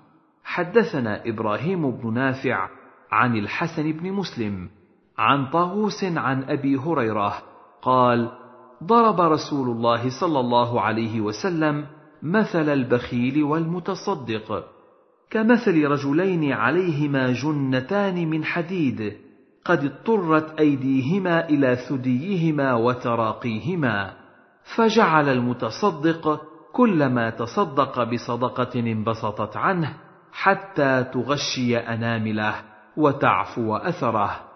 وجعل البخيل كلما هم بصدقة قلصت وأخذت كل حلقة مكانها. قال فأنا رأيت رسول الله صلى الله عليه وسلم يقول بإصبعه في جيبه فلو رأيته يوسعها ولا توسع. وحدثنا أبو بكر بن أبي شيبة حدثنا أحمد بن إسحاق الحضرمي عن وهيب حدثنا عبد الله بن طاووس عن أبيه عن أبي هريرة قال قال رسول الله صلى الله عليه وسلم مثل البخيل والمتصدق مثل رجلين عليهما جنتان من حديد إذا هم المتصدق بصدقة اتسعت عليه حتى تعفي أثره. وإذا هم البخيل بصدقه تقلصت عليه وانضمت يداه إلى تراقيه وانقبضت كل حلقة إلى صاحبتها. قال فسمعت رسول الله صلى الله عليه وسلم يقول فيجهد أن يوسعها فلا يستطيع. باب ثبوت أجر المتصدق وإن وقعت الصدقة في يد غير أهلها. حدثني سويد بن سعيد حدثني حفص بن ميسرة عن موسى بن عقبة عن أبي الزناد عن الأعرج عن أبي هريرة عن النبي صلى الله عليه وسلم قال قال رجل لأتصدقن الليلة بصدقة فخرج بصدقته فوضعها في يد زانية فأصبحوا يتحدثون تصدق الليلة على زانية. قال اللهم لك الحمد على زانية لأتصدقن بصدقة. فخرج بصدقته فوضعها في يد غني فأصبحوا يتحدثون تصدق على غني. قال اللهم لك الحمد على غني. لأتصدقن بصدقة فخرج بصدقته فوضعها في يد سارق فأصبحوا يتحدثون تصدق على سارق فقال اللهم لك الحمد على زانية وعلى غني وعلى سارق فأتي فقيل له أما صدقتك فقد قبلت أما الزانية فلعلها تستعف بها عن زناها ولعل الغني يعتبر فينفق مما أعطاه الله ولعل السارق يستعف بها عن سرقته. باب أجر الخازن الأمين والمرأة إذا تصدقت من بيت زوجها غير مفسدة بإذنه الصريح أو العرفي. حدثنا أبو بكر بن أبي شيبة وأبو عامر الأشعري وابن نمير وأبو كريب كلهم عن أبي أسامة. قال أبو عامر حدثنا أبو أسامة حدثنا بريد عن جده أبي بردة. عن أبي موسى عن النبي صلى الله عليه وسلم قال إن الخازن المسلم الأمين الذي ينفذ وربما قال يعطي ما أمر به فيعطيه كاملا موفرا طيبة به نفسه فيدفعه إلى الذي أمر له به أحد المتصدقين. حدثنا يحيى بن يحيى وزهير بن حرب وإسحاق بن إبراهيم جميعا عن جرير. قال يحيى أخبرنا جرير عن منصور عن شقيق عن مسروق عن عائشة قالت قال رسول الله صلى الله عليه وسلم إذا أنفقت المرأة من طعام بيتها غير مفسدة كان لها أجرها بما أنفقت ولزوجها أجره بما كسب وللخازن مثل ذلك. لا ينقص بعضهم أجر بعض شيئا. وحدثناه ابن أبي عمر حدثنا فضيل بن عياض عن منصور بهذا الإسناد وقال من طعام زوجها. حدثنا أبو بكر بن أبي شيبة حدثنا أبو معاوية عن الأعمش عن شقيق عن مسروق عن عائشة قالت قال رسول الله صلى الله عليه وسلم إذا أنفقت المرأة من بيت زوجها غير مفسدة كان لها أجرها وله مثله بما اكتسب ولها بما أنفقت. وللخازن مثل ذلك من غير أن ينتقص من أجورهم شيئا. وحدثناه ابن نمير حدثنا أبي وأبو معاوية عن الأعمش بهذا الإسناد نحوه. باب ما أنفق العبد من مال مولاه. وحدثنا أبو بكر بن أبي شيبة وابن نمير وزهير بن حرب جميعا عن حفص بن غياث. قال ابن نمير حدثنا حفص عن محمد بن زيد عن عمير مولى آب اللحم. قال كنت مملوكا. فسألت رسول الله صلى الله عليه وسلم أأتصدق من مال موالي بشيء؟ قال نعم والأجر بينكما نصفان. وحدثنا قتيبة بن سعيد حدثنا حاتم يعني بن إسماعيل عن يزيد يعني بن أبي عبيد قال سمعت عميرا مولى آبي اللحم قال أمرني مولاي أن أقدد لحما. فجاءني مسكين فأطعمته منه فعلم بذلك مولاي فضربني. فأتيت رسول الله صلى الله عليه وسلم فذكرت ذلك له فدعاه فقال لم ضربته؟ فقال يعطي طعامي بغير أن آمره. فقال الأجر بينكما. حدثنا محمد بن رافع حدثنا عبد الرزاق. حدثنا معمر عن همام بن منبه قال هذا ما حدثنا أبو هريرة عن محمد رسول الله صلى الله عليه وسلم فذكر أحاديث منها. وقال رسول الله صلى الله عليه وسلم لا تصم المرأة وبعلها شاهد إلا بإذنه ولا تأذن في بيته وهو شاهد إلا بإذنه. وما انفقت من كسبه من غير امره فان نصف اجره له. باب من جمع الصدقه واعمال البر. حدثني ابو الطاهر وحرمله بن يحيى التجيبي واللفظ لابي الطاهر. قالا حدثنا ابن وهب اخبرني يونس عن ابن شهاب عن حميد بن عبد الرحمن عن ابي هريره أن رسول الله صلى الله عليه وسلم قال من أنفق زوجين في سبيل الله نودي في الجنة يا عبد الله هذا خير فمن كان من أهل الصلاة دعي من باب الصلاة ومن كان من أهل الجهاد دعي من باب الجهاد ومن كان من أهل الصدقة دعي من باب الصدقة. ومن كان من أهل الصيام دعي من باب الريان. قال أبو بكر الصديق يا رسول الله ما على أحد يدعى من تلك الأبواب من ضرورة؟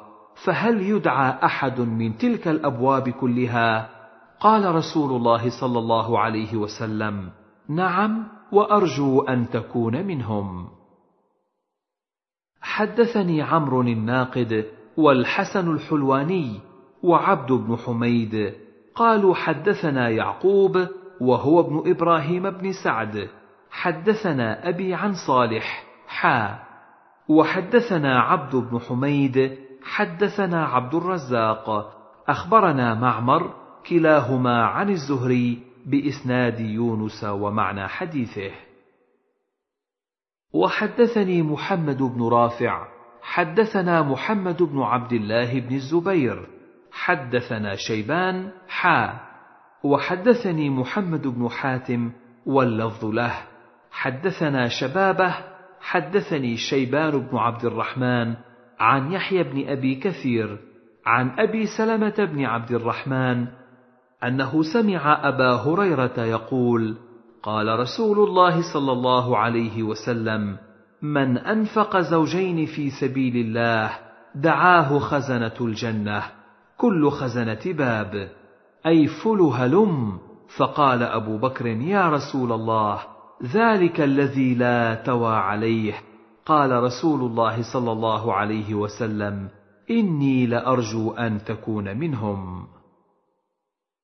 حدثنا ابن أبي عمر حدثنا مروان يعني الفزاري عن يزيد وهو ابن كيسان عن أبي حازم الأشجعي عن أبي هريرة قال قال رسول الله صلى الله عليه وسلم من أصبح منكم اليوم صائما؟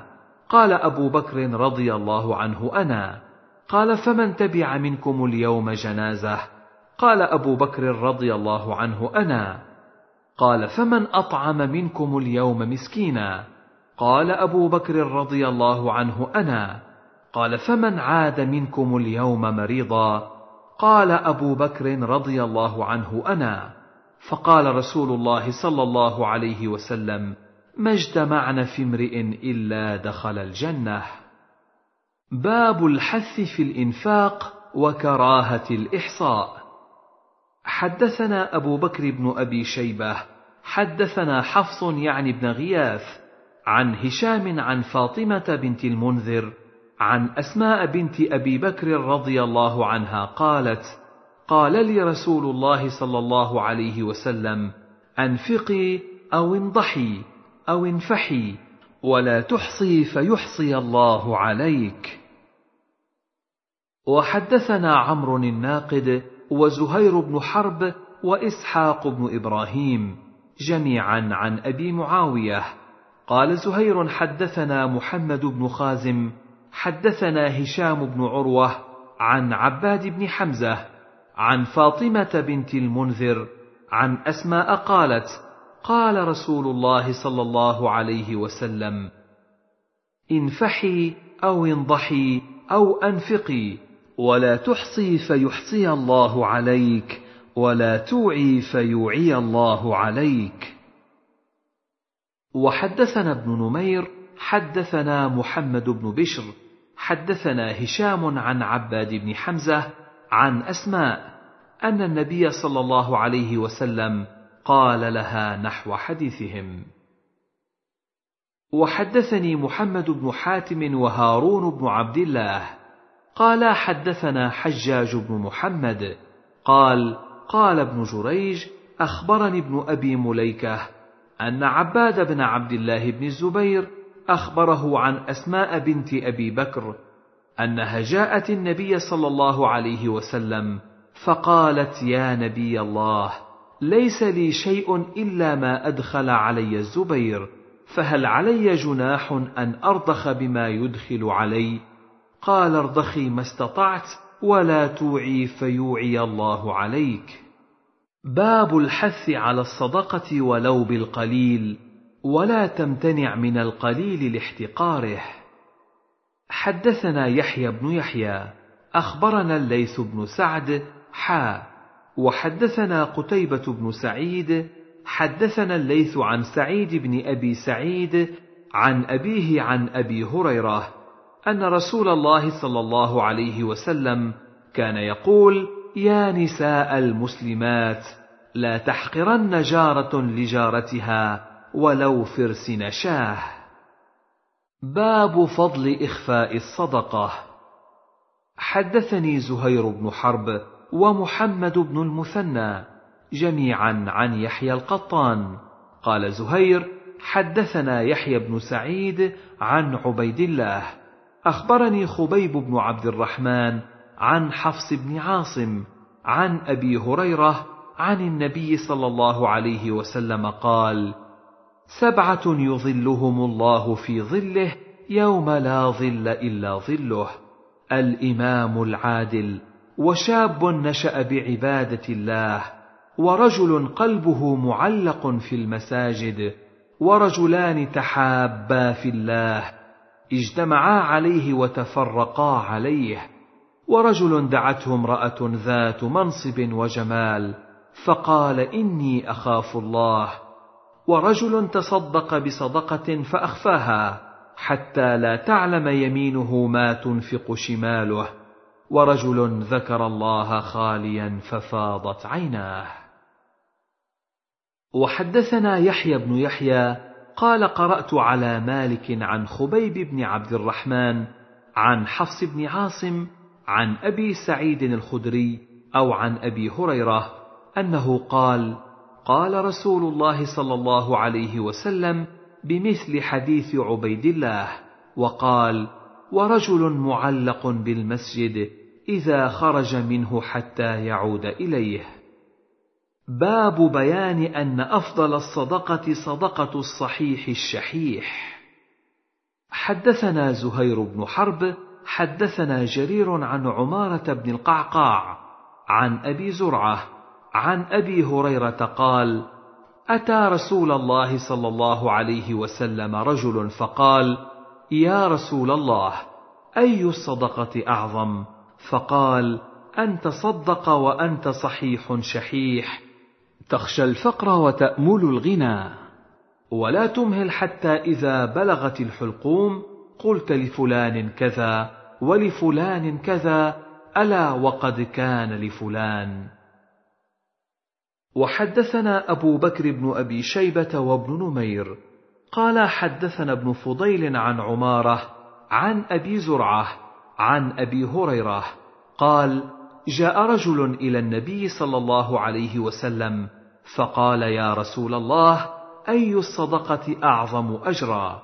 فقال أما وأبيك لتنبأنه أن تصدق وأنت صحيح شحيح. تخشى الفقر وتأمل البقاء ولا تمهل حتى إذا بلغت الحلقوم قلت لفلان كذا ولفلان كذا وقد كان لفلان. حدثنا أبو كامل الجحدري حدثنا عبد الواحد حدثنا عمارة بن القعقاع بهذا الإسناد نحو حديث جرير غير أنه قال أي الصدقة أفضل؟ باب بيان أن اليد العليا خير من اليد السفلى وأن اليد العليا هي المنفقة وأن السفلى هي الآخذة. حدثنا قتيبة بن سعيد عن مالك بن أنس فيما قرئ عليه عن نافع عن عبد الله بن عمر أن رسول الله صلى الله عليه وسلم قال وهو على المنبر وهو يذكر الصدقة والتعفف عن المسألة. اليد العليا خير من اليد السفلى واليد العليا المنفقة والسفلى السائلة. حدثنا محمد بن بشار ومحمد بن حاتم وأحمد بن عبده جميعا عن يحيى القطان. قال ابن بشار حدثنا يحيى حدثنا عمرو بن عثمان. قال سمعت موسى بن طلحة يحدث أن حكيم بن حزام حدثه أن رسول الله صلى الله عليه وسلم قال أفضل الصدقة أو خير الصدقة عن ظهر غنى واليد العليا خير من اليد السفلى وابدأ بمن تعول. حدثنا أبو بكر بن أبي شيبة وعمر الناقد قالا حدثنا سفيان عن الزهري عن عروة بن الزبير وسعيد عن حكيم بن حزام قال سألت النبي صلى الله عليه وسلم فأعطاني ثم سألته فأعطاني ثم سألته فأعطاني ثم قال إن هذا المال خضرة حلوة فمن أخذه بطيب نفس بورك له فيه ومن أخذه بإشراف نفس لم يبارك له فيه. وكان كالذي يأكل ولا يشبع واليد العليا خير من اليد السفلى. حدثنا نصر بن علي الجهضمي وزهير بن حرب وعبد بن حميد. قالوا حدثنا عمر بن يونس حدثنا عكرمة بن عمار حدثنا شداد قال سمعت أبا أمامة قال قال رسول الله صلى الله عليه وسلم يا ابن آدم إنك أن تبذل الفضل خير لك وأن تمسكه شر لك.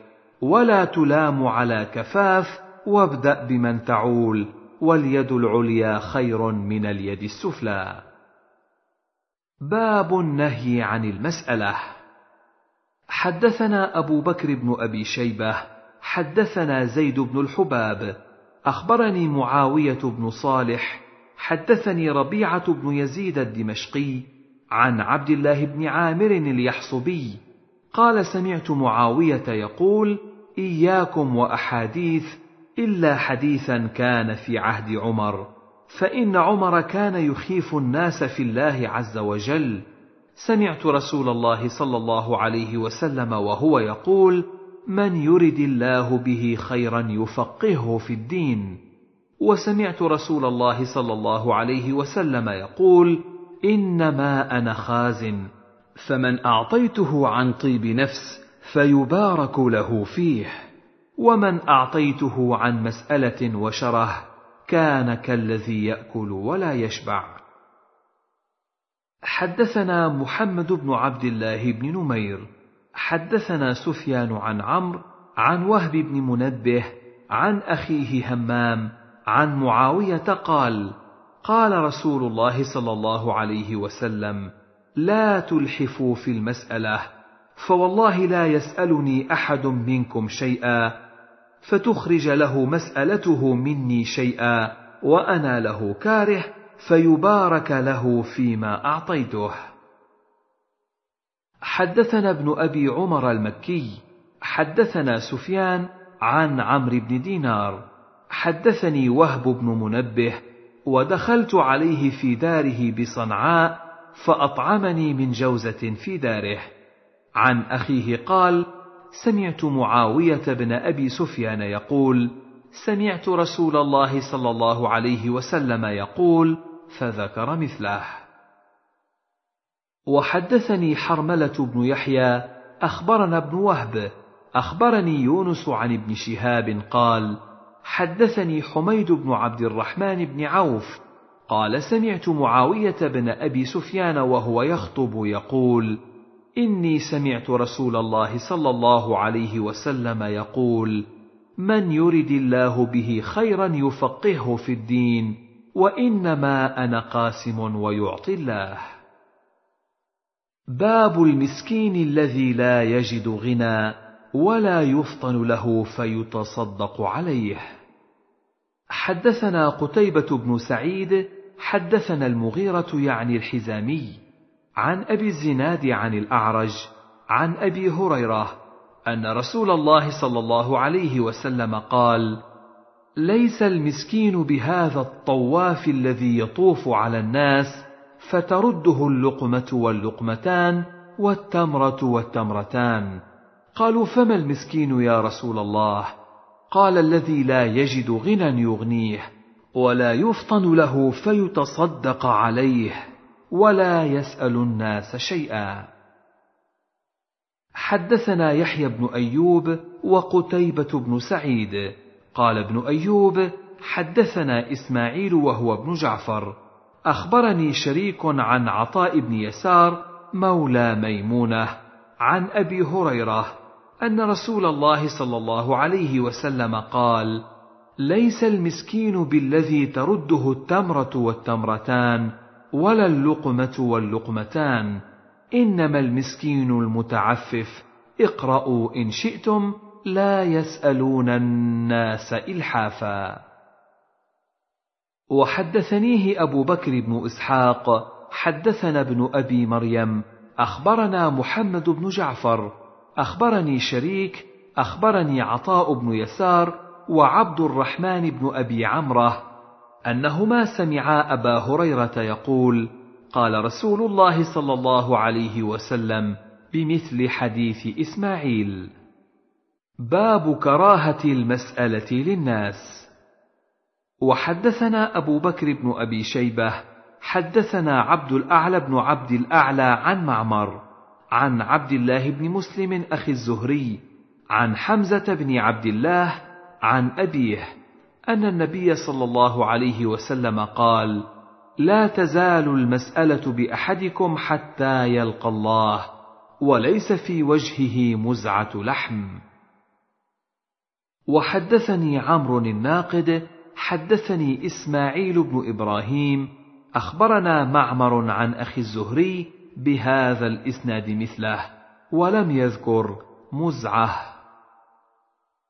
حدثني أبو الطاهر أخبرنا عبد الله بن وهب أخبرني الليث عن عبيد الله بن أبي جعفر عن حمزة بن عبد الله بن عمر أنه سمع أباه يقول قال رسول الله صلى الله عليه وسلم ما يزال الرجل يسأل الناس حتى يأتي يوم القيامة وليس في وجهه مزعة لحم حدثنا أبو كريب وواصل بن عبد الأعلى قال حدثنا ابن فضيل عن عمارة بن القعقاع عن أبي زرعة عن أبي هريرة قال قال رسول الله صلى الله عليه وسلم من سأل الناس أموالهم تكثرا فإنما يسأل جمرا فليستقل أو ليستكثر. حدثني هناد بن السري حدثنا أبو الأحوص عن بيان أبي بشر عن قيس بن أبي حازم عن أبي هريرة قال سمعت رسول الله صلى الله عليه وسلم يقول لأن يغدو أحدكم فيحطب على ظهره فيتصدق به ويستغني به من الناس. خير له من أن يسأل رجلا أعطاه أو منعه ذلك. فإن اليد العليا أفضل من اليد السفلى وابدأ بمن تعول. وحدثني محمد بن حاتم حدثنا يحيى بن سعيد عن إسماعيل حدثني قيس بن أبي حازم قال أتينا أبا هريرة فقال قال النبي صلى الله عليه وسلم والله لأن يغدو أحدكم فيحطب على ظهره فيبيعه.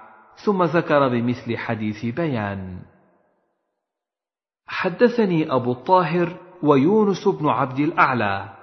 قالا حدثنا ابن وهب أخبرني عمرو بن الحارث عن ابن شهاب عن أبي عبيد مولى عبد الرحمن بن عوف أنه سمع أبا هريرة يقول قال رسول الله صلى الله عليه وسلم لأن يحتزم أحدكم حزمة من حطب فيحملها على ظهره فيبيعها.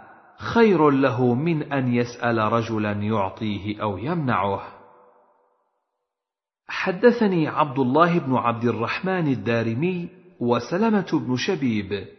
قال سلمة حدثنا وقال الدارمي أخبرنا مروان وهو ابن محمد الدمشقي. حدثنا سعيد وهو ابن عبد العزيز عن ربيعة بن يزيد عن أبي إدريس الخولاني عن أبي مسلم الخولاني. قال حدثني الحبيب الأمين. أما هو فحبيب إلي وأما هو عندي فأمين. عوف بن مالك الأشجعي. قال كنا عند رسول الله صلى الله عليه وسلم تسعة أو ثمانية أو سبعة. فقال ألا تبايعون رسول الله؟ وكنا حديث عهد ببيعة. فقلنا قد بايعناك يا رسول الله. ثم قال ألا تبايعون رسول الله؟ فقلنا قد بايعناك يا رسول الله. ثم قال ألا تبايعون رسول الله؟ قال فبسطنا أيدينا وقلنا قد بايعناك يا رسول الله فعلى ما نبايعك؟ قال على أن تعبدوا الله ولا تشركوا به شيئا. والصلوات الخمس وتطيعوا وأسر كلمة خفية. ولا تسالوا الناس شيئا. فلقد رأيت بعض أولئك النفر يسقط صوت أحدهم فما يسأل أحدا يناوله إياه. باب من تحل له المسألة. حدثنا يحيى بن يحيى وقتيبة بن سعيد كلاهما عن حماد بن زيد قال يحيى أخبرنا حماد بن زيد عن هارون بن رياب حدثني كنانة بن نعيم العدوي عن قبيصة بن مخارق الهلالي قال تحملت حمالة فأتيت رسول الله صلى الله عليه وسلم أسأله فيها فقال أقم حتى تأتينا الصدقة فنأمر لك بها قال ثم قال يا قبيصة إن المسألة لا تحل إلا لأحد ثلاثة. رجل تحمل حمالة فحلت له المسألة حتى يصيبها ثم يمسك. ورجل أصابته جائحة اجتاحت ماله فحلت له المسألة حتى يصيب قواما من عيش أو قال سدادا من عيش. ورجل أصابته فاقة حتى يقوم ثلاثة من ذوي الحجى من قومه. لقد أصابت فلانا فاقة فحلت له المسألة حتى يصيب قواما من عيش أو قال سدادا من عيش. فما سواهن من المسألة يا قبيصة سحتا يأكلها صاحبها سحتا. باب إباحة الأخذ لمن أعطي من غير مسألة ولا إشراف. وحدثنا هارون بن معروف حدثنا عبد الله بن وهب. حا. وحدثني حرملة بن يحيى. أخبرنا ابن وهب. أخبرني يونس عن ابن شهاب. عن سالم بن عبد الله بن عمر. عن أبيه قال سمعت عمر بن الخطاب رضي الله عنه يقول قد كان رسول الله صلى الله عليه وسلم يعطيني العطاء فأقول أعطه أفقر إليه مني. حتى أعطاني مرة مالا فقلت أعطه أفقر إليه مني. فقال رسول الله صلى الله عليه وسلم خذه وما جاءك من هذا المال وأنت غير مشرف ولا سائل فخذه وما لا فلا تتبعه نفسك.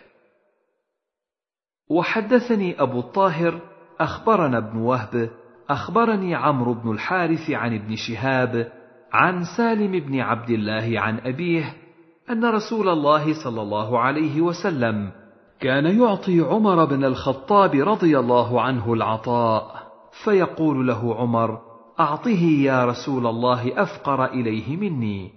فقال له رسول الله صلى الله عليه وسلم خذه فتموله أو تصدق به ما جاءك من هذا المال وأنت غير مشرف ولا سائل فخذه. وما لا فلا تتبعه نفسك.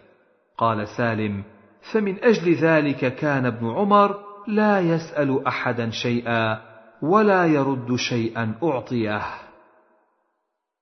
وحدثني ابو الطاهر اخبرنا ابن وهب. قال عمرو وحدثني ابن شهاب بمثل ذلك عن السائب بن يزيد عن عبد الله بن السعدي عن عمر بن الخطاب رضي الله عنه. عن رسول الله صلى الله عليه وسلم. حدثنا قتيبة بن سعيد حدثنا ليث عن بكير عن بسر بن سعيد عن ابن الساعدي المالكي أنه قال: استعملني عمر بن الخطاب رضي الله عنه على الصدقة، فلما فرغت منها وأديتها إليه، أمر لي بعمالة، فقلت إنما عملت لله، وأجري على الله، فقال خذ ما أعطيت، فإني عملت على عهد رسول الله صلى الله عليه وسلم فعملني.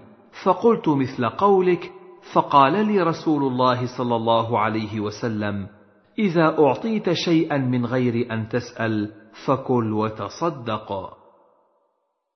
وحدثني هارون بن سعيد الأيلي حدثنا ابن وهب أخبرني عمرو بن الحارث عن بكير بن الأشج عن بسر بن سعيد عن ابن السعدي أنه قال استعملني عمر بن الخطاب رضي الله عنه على الصدقة بمثل حديث الليث.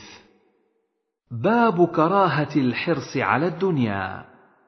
حدثنا زهير بن حرب حدثنا سفيان بن عيينة عن أبي الزناد عن الأعرج عن أبي هريرة يبلغ به النبي صلى الله عليه وسلم قال قلب الشيخ شاب على حب اثنتين حب العيش والمال. وحدثني أبو الطاهر وحرملة قالا أخبرنا ابن وهب عن يونس عن ابن شهاب عن سعيد بن المسيب عن أبي هريرة أن رسول الله صلى الله عليه وسلم قال قلب الشيخ شاب على حب اثنتين طول الحياة وحب المال. وحدثني يحيى بن يحيى وسعيد بن منصور وقتيبة بن سعيد كلهم عن أبي عوانة. قال يحيى أخبرنا أبو عوانة عن قتادة عن أنس. قال قال رسول الله صلى الله عليه وسلم يهرم ابن آدم وتشب منه اثنتان الحرص على المال والحرص على العمر. وحدثني أبو غسان المسمعي ومحمد بن المثنى قال حدثنا معاذ بن هشام حدثني أبي عن قتادة عن أنس أن نبي الله صلى الله عليه وسلم قال بمثله. وحدثنا محمد بن المثنى وابن بشار قال حدثنا محمد بن جعفر حدثنا شعبة قال سمعت قتادة يحدث عن أنس بن مالك عن النبي صلى الله عليه وسلم بنحوه. باب لو أن لابن آدم واديين لابتغى ثالثا. حدثنا يحيى بن يحيى وسعيد بن منصور وقتيبة بن سعيد. قال يحيى أخبرنا وقال الآخران حدثنا أبو عوانة عن قتادة عن أنس قال قال رسول الله صلى الله عليه وسلم لو كان لابن آدم واديان من مال لابتغى واديا ثالثا ولا يملأ جوف ابن آدم إلا التراب ويتوب الله على من تاب. وحدثنا ابن المثنى وابن بشار قال ابن المثنى حدثنا محمد بن جعفر أخبرنا شعبة قال سمعت قتادة يحدث عن أنس بن مالك قال سمعت رسول الله صلى الله عليه وسلم يقول فلا أدري أشيء أنزل أم شيء كان يقوله بمثل حديث أبي عوانة. وحدثني حرملة بن يحيى أخبرنا ابن وهب أخبرني يونس عن ابن شهاب عن أنس بن مالك عن رسول الله صلى الله عليه وسلم أنه قال لو كان لابن آدم واد من ذهب أحب أن له واديا آخر ولن يملأ فاه إلا التراب والله يتوب على من تاب. وحدثني زهير بن حرب وهارون بن عبد الله قالا حدثنا حجاج بن محمد عن ابن جريج قال سمعت عطاء يقول سمعت ابن عباس يقول سمعت رسول الله صلى الله عليه وسلم يقول لو أن لابن آدم ملء واد مالا لأحب أن يكون إليه مثله ولا يملأ نفس ابن آدم إلا التراب والله يتوب على من تاب. قال ابن عباس فلا أدري أمن القرآن هو أم لا. وفي رواية زهير قال فلا أدري أمن القرآن لم يذكر ابن عباس. حدثني سويد بن سعيد حدثنا علي بن مسهر عن داود عن أبي حرب بن أبي الأسود عن أبيه قال بعث أبو موسى الأشعري إلى قراء أهل البصرة فدخل عليه ثلاثمائة رجل قد قرأوا القرآن. فقال أنتم خيار أهل البصرة وقراؤهم فاتلوه ولا يطولن عليكم الأمد فتقسو قلوبكم كما قست قلوب من كان قبلكم وإنا كنا نقرأ سورة كنا نشبهها في الطول والشدة ببراءة فأنسيتها غير أني قد حفظت منها لو كان لابن آدم واديان من مال لابتغى واديا ثالثا ولا يملأ جوف ابن آدم إلا التراب. وكنا نقرأ سورة كنا نشبهها بإحدى المسبحات فأنسيتها غير أني حفظت منها. يا أيها الذين آمنوا لم تقولون ما لا تفعلون؟ فتكتب شهادة في أعناقكم فتسألون عنها يوم القيامة. باب ليس الغنى عن كثرة العرض. حدثنا زهير بن حرب وابن نمير.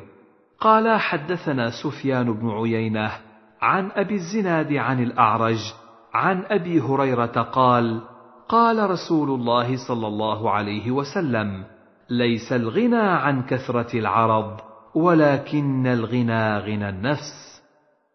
باب تخوف ما يخرج من زهرة الدنيا. وحدثنا يحيى بن يحيى أخبرنا الليث بن سعد حا. وحدثنا قتيبة بن سعيد وتقاربا في اللفظ. قال حدثنا ليث عن سعيد بن أبي سعيد المقبوري عن عياض بن عبد الله بن سعد أنه سمع أبا سعيد الخدري يقول قام رسول الله صلى الله عليه وسلم فخطب الناس فقال لا والله ما أخشى عليكم أيها الناس إلا ما يخرج الله لكم من زهرة الدنيا. فقال رجل يا رسول الله أيأتي الخير بالشر؟ فصمت رسول الله صلى الله عليه وسلم ساعة ثم قال كيف قلت؟ قال قلت يا رسول الله أيأتي الخير بالشر؟ فقال رسول الله صلى الله عليه وسلم إن الخير لا يأتي إلا بخير أو خير هو إن كل ما ينبت الربيع يقتل حبطا أو يلم إلا آكلة الخضر. أكلت حتى إذا امتلأت خاصرتاها استقبلت الشمس فلطت أو بالت ثم اجترت فعادت فأكلت. فمن يأخذ مالا بحقه يبارك له فيه ومن يأخذ مالا بغير حقه فمثله كمثل الذي يأكل ولا يشبع. حدثني أبو الطاهر أخبرنا عبد الله بن وهب قال أخبرني مالك بن أنس عن زيد بن أسلم عن عطاء بن يسار عن أبي سعيد الخدري أن رسول الله صلى الله عليه وسلم قال أخوف ما أخاف عليكم ما يخرج الله لكم من زهرة الدنيا. قالوا وما زهرة الدنيا يا رسول الله؟ قال بركات الأرض. قالوا يا رسول الله وهل يأتي الخير بالشر؟ قال لا يأتي الخير إلا بالخير لا يأتي الخير إلا بالخير لا يأتي الخير إلا بالخير. إن كل ما أنبت الربيع يقتل أو يلم إلا آكلة الخضر فإنها تأكل حتى إذا امتدت خاصرتاها استقبلت الشمس ثم اجترت وبالت وثلطت ثم عادت فأكلت. إن هذا المال خضرة حلوة فمن أخذه بحقه ووضعه في حقه فنعم المعونة هو ومن أخذه بغير حقه كان كالذي يأكل ولا يشبع. حدثني علي بن حجر أخبرنا إسماعيل بن إبراهيم عن هشام صاحب الدستوائي عن يحيى بن أبي كثير عن هلال بن أبي ميمونة عن عطاء بن يسار عن أبي سعيد الخدري. قال جلس رسول الله صلى الله عليه وسلم على المنبر وجلسنا حوله. فقال إن مما أخاف عليكم بعدي ما يفتح عليكم من زهرة الدنيا وزينتها. فقال رجل أو ياتي الخير بالشر يا رسول الله؟ قال فسكت عنه رسول الله صلى الله عليه وسلم فقيل له ما شأنك؟ تكلم رسول الله صلى الله عليه وسلم ولا يكلمك. قال ورأينا أنه ينزل عليه. فأفاق يمسح عنه الرحضاء. وقال إن هذا السائل وكأنه حمده. فقال إنه لا يأتي الخير بالشر وإن مما ينبت الربيع يقتل أو يلم إلا آكلة الخضر. فإنها أكلت حتى إذا امتلأت خاصرتاها استقبلت عين الشمس فثلطت وبالت ثم رتعت. وإن هذا المال خضر حلو ونعم صاحب المسلم هو لمن أعطى منه المسكين واليتيم وابن السبيل. أو كما قال رسول الله صلى الله عليه وسلم وإنه من يأخذه بغير حقه كان كالذي يأكل ولا يشبع ويكون عليه شهيدا يوم القيامة. باب فضل التعفف والصبر. حدثنا قتيبة بن سعيد عن مالك بن أنس فيما قرئ عليه عن ابن شهاب عن عطاء بن يزيد الليثي عن أبي سعيد الخدري أن ناسا من الأنصار سألوا رسول الله صلى الله عليه وسلم فأعطاهم ثم سألوه فأعطاهم حتى إذا نفد ما عنده قال ما يكن عندي من خير فلن أدخره عنكم. ومن يستعفف يعفه الله ومن يستغني يغنه الله ومن يصبر يصبره الله وما أعطي أحد من عطاء خير وأوسع من الصبر. حدثنا عبد بن حميد أخبرنا عبد الرزاق أخبرنا معمر عن الزهري بهذا الإسناد نحوه. باب في الكفاف والقناعة. حدثنا أبو بكر بن أبي شيبة حدثنا أبو عبد الرحمن المقرئ عن سعيد بن أيوب حدثني شرحبيل وهو ابن شريك عن أبي عبد الرحمن الحبلي عن عبد الله بن عمرو بن العاص أن رسول الله صلى الله عليه وسلم قال قد أفلح من أسلم ورزق كفافا وقنعه الله بما أتاه. حدثنا أبو بكر بن أبي شيبة وعمر الناقد وأبو سعيد الأشج قالوا حدثنا وكيع حدثنا الأعمش حا. وحدثني زهير بن حرب حدثنا محمد بن فضيل عن أبيه كلاهما عن عمارة بن القعقاع عن أبي زرعة عن أبي هريرة قال قال رسول الله صلى الله عليه وسلم اللهم اجعل رزق آل محمد قوتا. باب إعطاء من سأل بفحش وغلظة. حدثنا عثمان بن أبي شيبة وزهير بن حرب وإسحاق بن إبراهيم الحنظلي. قال إسحاق أخبرنا وقال الآخران حدثنا جرير عن الأعمش عن أبي وائل عن سلمان بن ربيعة قال قال عمر بن الخطاب رضي الله عنه قسم رسول الله صلى الله عليه وسلم قسما. فقلت والله يا رسول الله لغير هؤلاء كان أحق به منهم. قال إنهم خيروني أن يسألوني بالفحش أو يبخلوني فلست بباخل. حدثني عمرو الناقد حدثنا إسحاق بن سليمان الرازي قال سمعت مالكا حا وحدثني يونس بن عبد الأعلى واللفظ له. أخبرنا عبد الله بن وهب حدثني مالك بن أنس عن إسحاق بن عبد الله بن أبي طلحة عن أنس بن مالك قال كنت أمشي مع رسول الله صلى الله عليه وسلم وعليه رداء نجراني غليظ الحاشية. فأدركه أعرابي فجبذه بردائه جبذة شديدة. نظرت إلى صفحة عنق رسول الله صلى الله عليه وسلم وقد أثرت بها حاشية الرداء من شدة جبذته. ثم قال يا محمد مر لي من مال الله الذي عندك.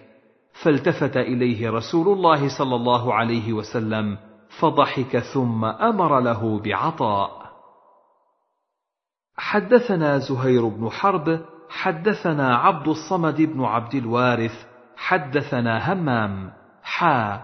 وحدثني زهير بن حرب حدثنا عمر بن يونس حدثنا عكرمة بن عمار حا.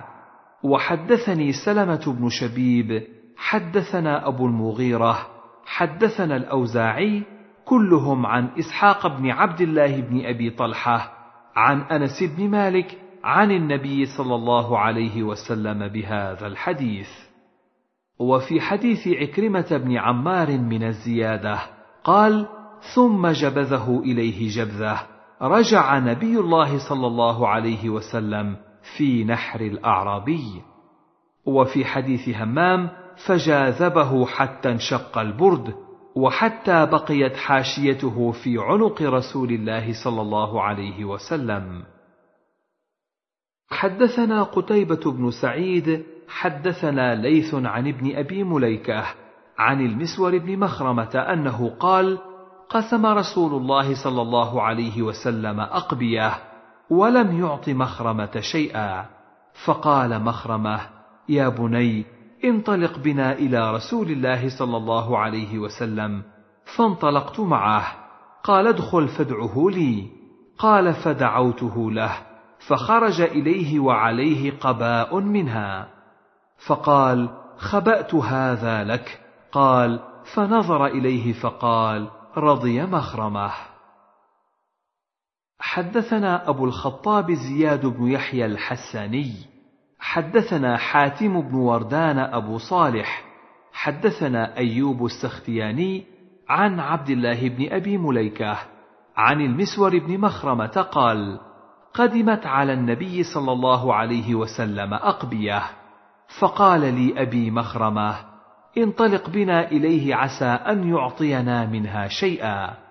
قال فقام أبي على الباب فتكلم فعرف النبي صلى الله عليه وسلم صوته فخرج ومعه قباء وهو يريه محاسنه وهو يقول خبأت هذا لك خبأت هذا لك.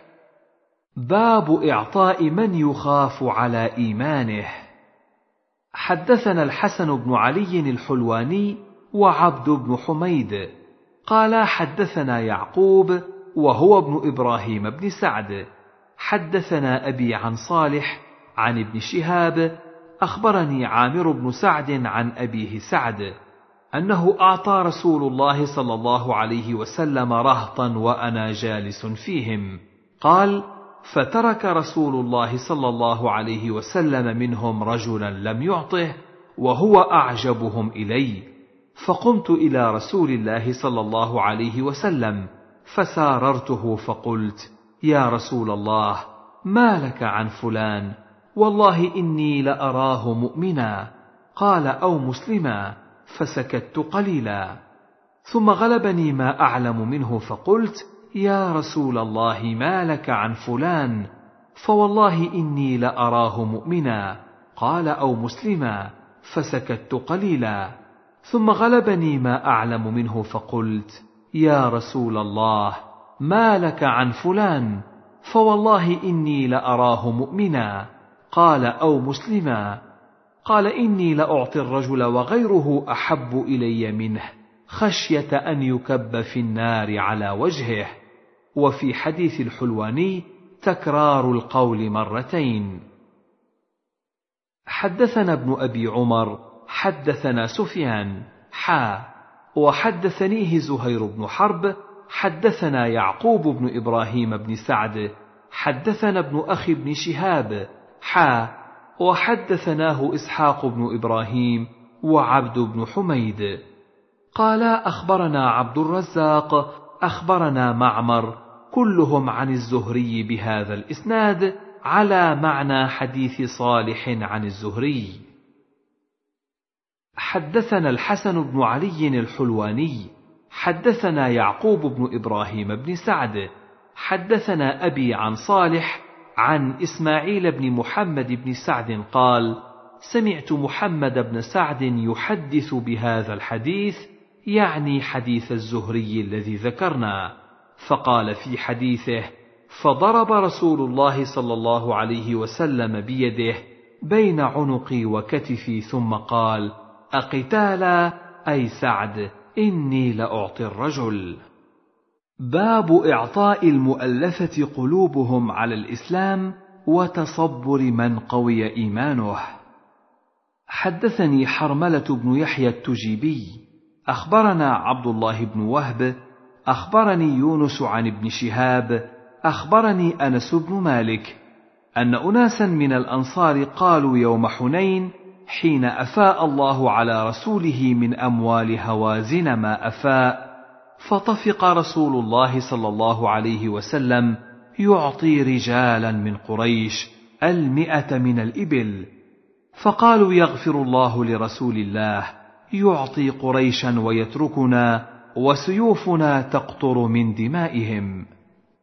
قال أنس بن مالك فحدث ذلك رسول الله صلى الله عليه وسلم من قولهم فأرسل إلى الأنصار فجمعهم في قبة من أدم فلما اجتمعوا جاءهم رسول الله صلى الله عليه وسلم فقال ما حديث بلغني عنكم؟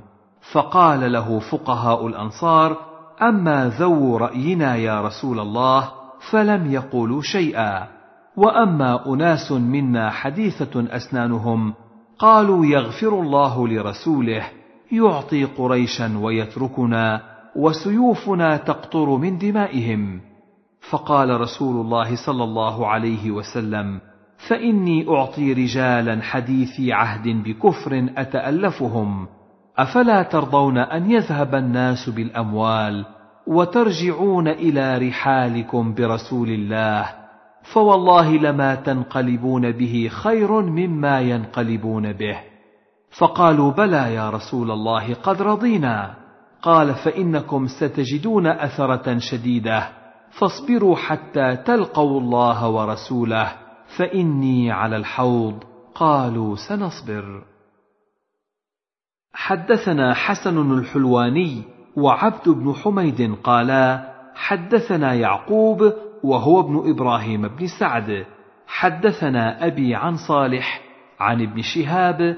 حدثني أنس بن مالك أنه قال لما أفاء الله على رسوله ما أفاء من أموال هوازن وقتص الحديث بمثله غير أنه قال قال أنس فلم نصبر. وقال فأما أناس حديثة أسنانهم. وحدثني زهير بن حرب حدثنا يعقوب بن إبراهيم حدثنا ابن أخي بن شهاب عن عمه قال أخبرني أنس بن مالك وساق الحديث بمثله إلا أنه قال قال أنس قالوا نصبر كرواية يونس عن الزهري. حدثنا محمد بن المثنى وابن بشار. قال ابن المثنى حدثنا محمد بن جعفر أخبرنا شعبة. قال سمعت قتادة يحدث عن أنس بن مالك. قال جمع رسول الله صلى الله عليه وسلم الأنصار. فقال أفيكم أحد من غيركم؟ فقالوا لا إلا ابن أخت لنا. فقال رسول الله صلى الله عليه وسلم إن ابن أخت القوم منهم. فقال إن قريشا حديث عهد بجاهلية ومصيبة وإني أردت أن أجبرهم وأتألفهم أما ترضون أن يرجع الناس بالدنيا وترجعون برسول الله إلى بيوتكم لو سلك الناس واديا وسلك الأنصار شعبا لسلكت شعب الأنصار. حدثنا محمد بن الوليد حدثنا محمد بن جعفر حدثنا شعبة عن أبي التياح قال سمعت أنس بن مالك قال لما فتحت مكة قسم الغنائم في قريش. فقالت الأنصار إن هذا لهو العجب إن سيوفنا تقطر من دمائهم وإن غنائمنا ترد عليهم. فبلغ ذلك رسول الله صلى الله عليه وسلم فجمعهم فقال ما الذي بلغني عنكم؟ قالوا هو الذي بلغك وكانوا لا يكذبون. قال أما ترضون أن يرجع الناس بالدنيا إلى بيوتهم وترجعون برسول الله إلى بيوتكم لو سلك الناس واديا أو شعبا وسلكت الأنصار واديا أو شعبا لسلكت وادي الأنصار أو شعب الأنصار. حدثنا محمد بن المثنى وإبراهيم بن محمد بن عرعرة يزيد أحدهما على الآخر الحرف بعد الحرف. قال حدثنا معاذ بن معاذ حدثنا ابن عون عن هشام بن زيد بن أنس عن أنس بن مالك قال لما كان يوم حنين أقبلت هوازن وغطفان بذراريهم ونعمهم. ومع النبي صلى الله عليه وسلم يومئذ عشرة آلاف ومعه الطلقاء فأدبروا عنه حتى بقي وحده. قال فنادى يومئذ نداءين لم يخلط بينهما شيئا. قال فالتفت عن يمينه فقال يا معشر الأنصار. فقالوا لبيك يا رسول الله. أبشر نحن معك. قال ثم التفت عن يساره فقال يا معشر الأنصار قالوا لبيك يا رسول الله أبشر نحن معك. قال وهو على بغلة بيضاء فنزل فقال أنا عبد الله ورسوله. فانهزم المشركون. وأصاب رسول الله صلى الله عليه وسلم غنائم كثيرة. فقسم في المهاجرين والطلقاء ولم يعط الأنصار شيئا. فقالت الأنصار إذا كانت الشدة فنحن ندعى وتعطى الغنائم غيرنا. فبلغه ذلك فجمعهم في قبة. فقال يا معشر الأنصار ما حديث بلغني عنكم؟ فسكتوا. فقال يا معشر الأنصار أما ترضون أن يذهب الناس بالدنيا؟ وتذهبون بمحمد تحوزونه إلى بيوتكم. قالوا بلى يا رسول الله رضينا. قال فقال لو سلك الناس واديا وسلكت الأنصار شعبا لأخذت شعب الأنصار. قال هشام فقلت يا أبا حمزة أنت شاهد ذاك؟ قال وأين أغيب عنه؟ حدثنا عبيد الله بن معاذ وحامد بن عمر ومحمد بن عبد الأعلى. قال ابن معاذ حدثنا المعتمر بن سليمان عن أبيه. قال حدثني السميط عن أنس بن مالك. قال افتتحنا مكة ثم إنا غزونا حنينا. فجاء المشركون بأحسن صفوف رأيت.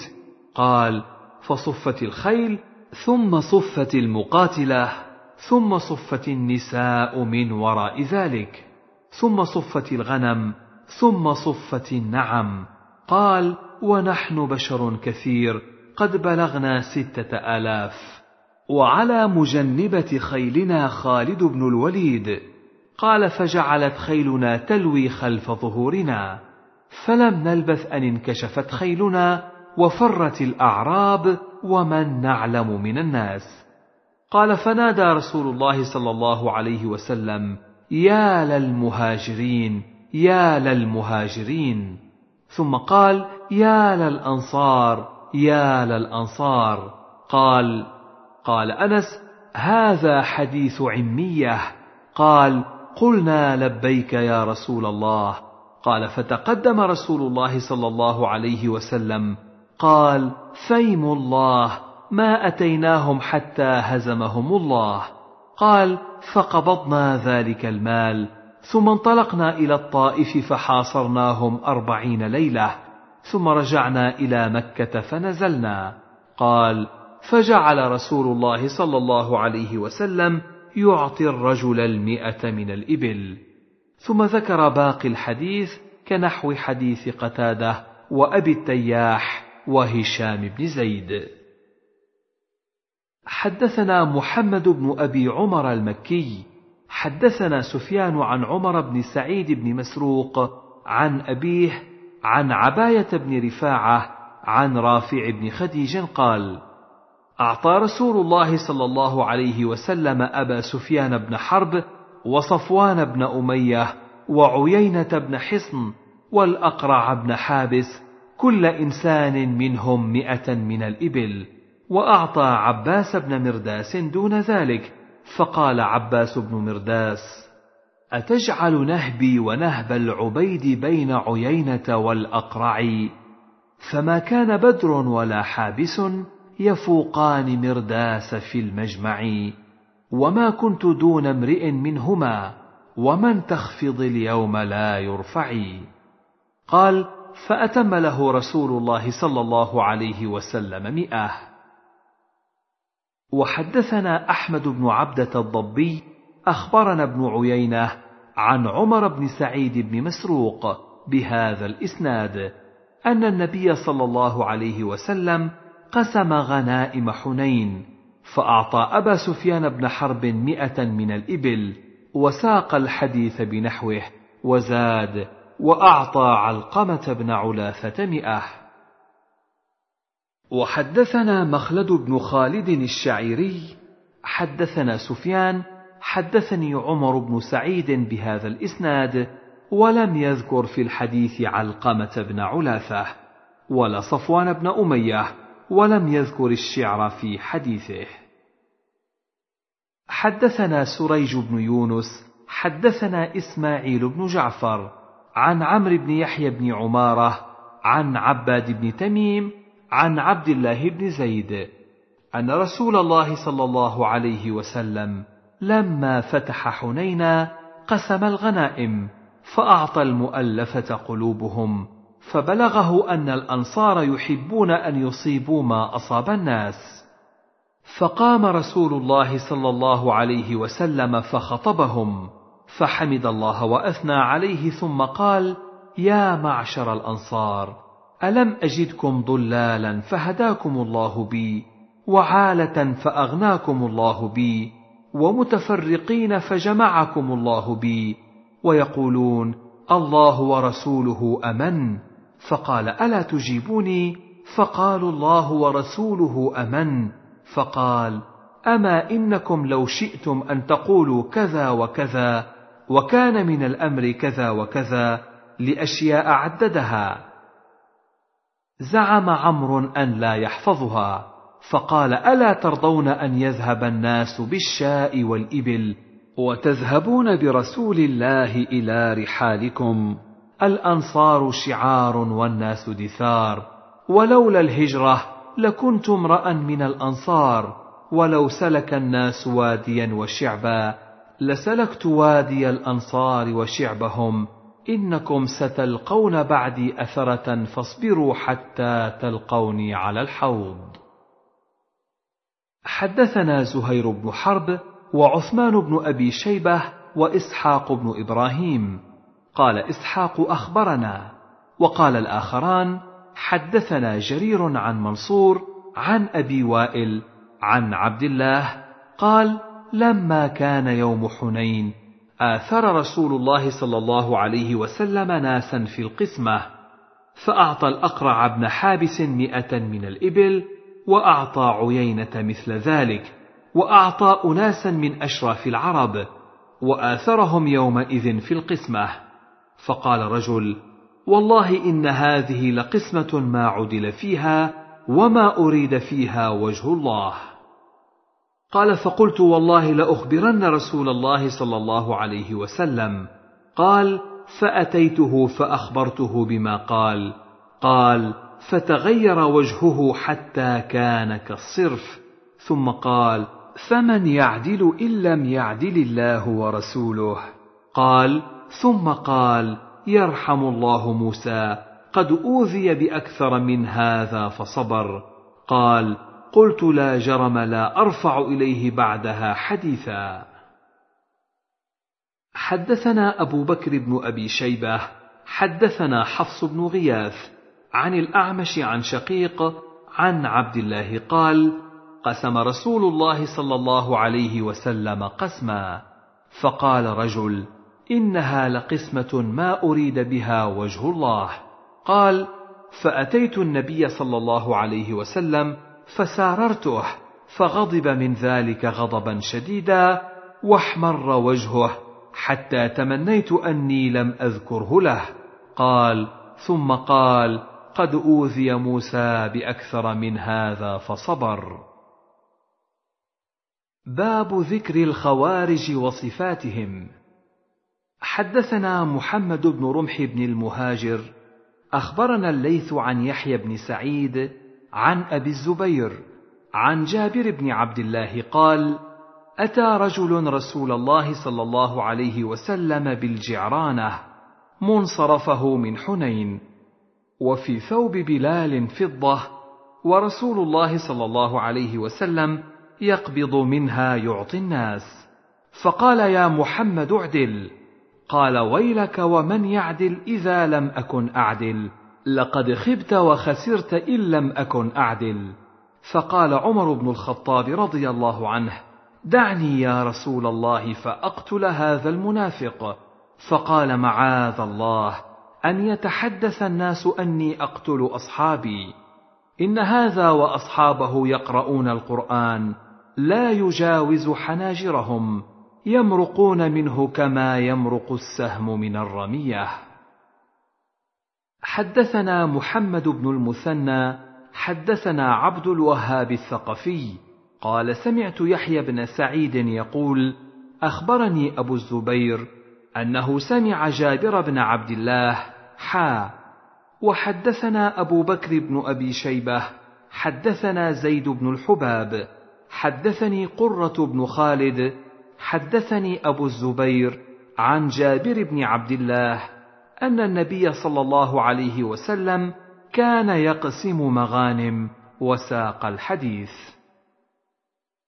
حدثنا هناد بن السري حدثنا أبو الأحوص عن سعيد بن مسروق عن عبد الرحمن بن أبي نعم عن أبي سعيد الخدري قال بعث علي رضي الله عنه وهو باليمن بذهبه في تربتها إلى رسول الله صلى الله عليه وسلم فقسمها رسول الله صلى الله عليه وسلم بين أربعة نفر الأقرع بن حابس الحنظلي وعيينة بن بدر الفزاري وعلقمة بن علاثه العامري ثم أحد بني كلاب وزيد الخير الطائي ثم أحد بني نبهان قال فغضبت قريش فقالوا أيعطي صناديد نجد ويدعنا؟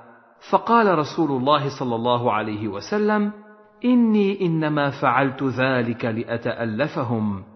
فجاء رجل كث اللحية مشرف الوجنتين غائر العينين ناتئ الجبين محلوق الرأس. فقال اتق الله يا محمد. قال فقال رسول الله صلى الله عليه وسلم فمن يطع الله إن عصيته أيأمنني على أهل الأرض ولا تأمنوني؟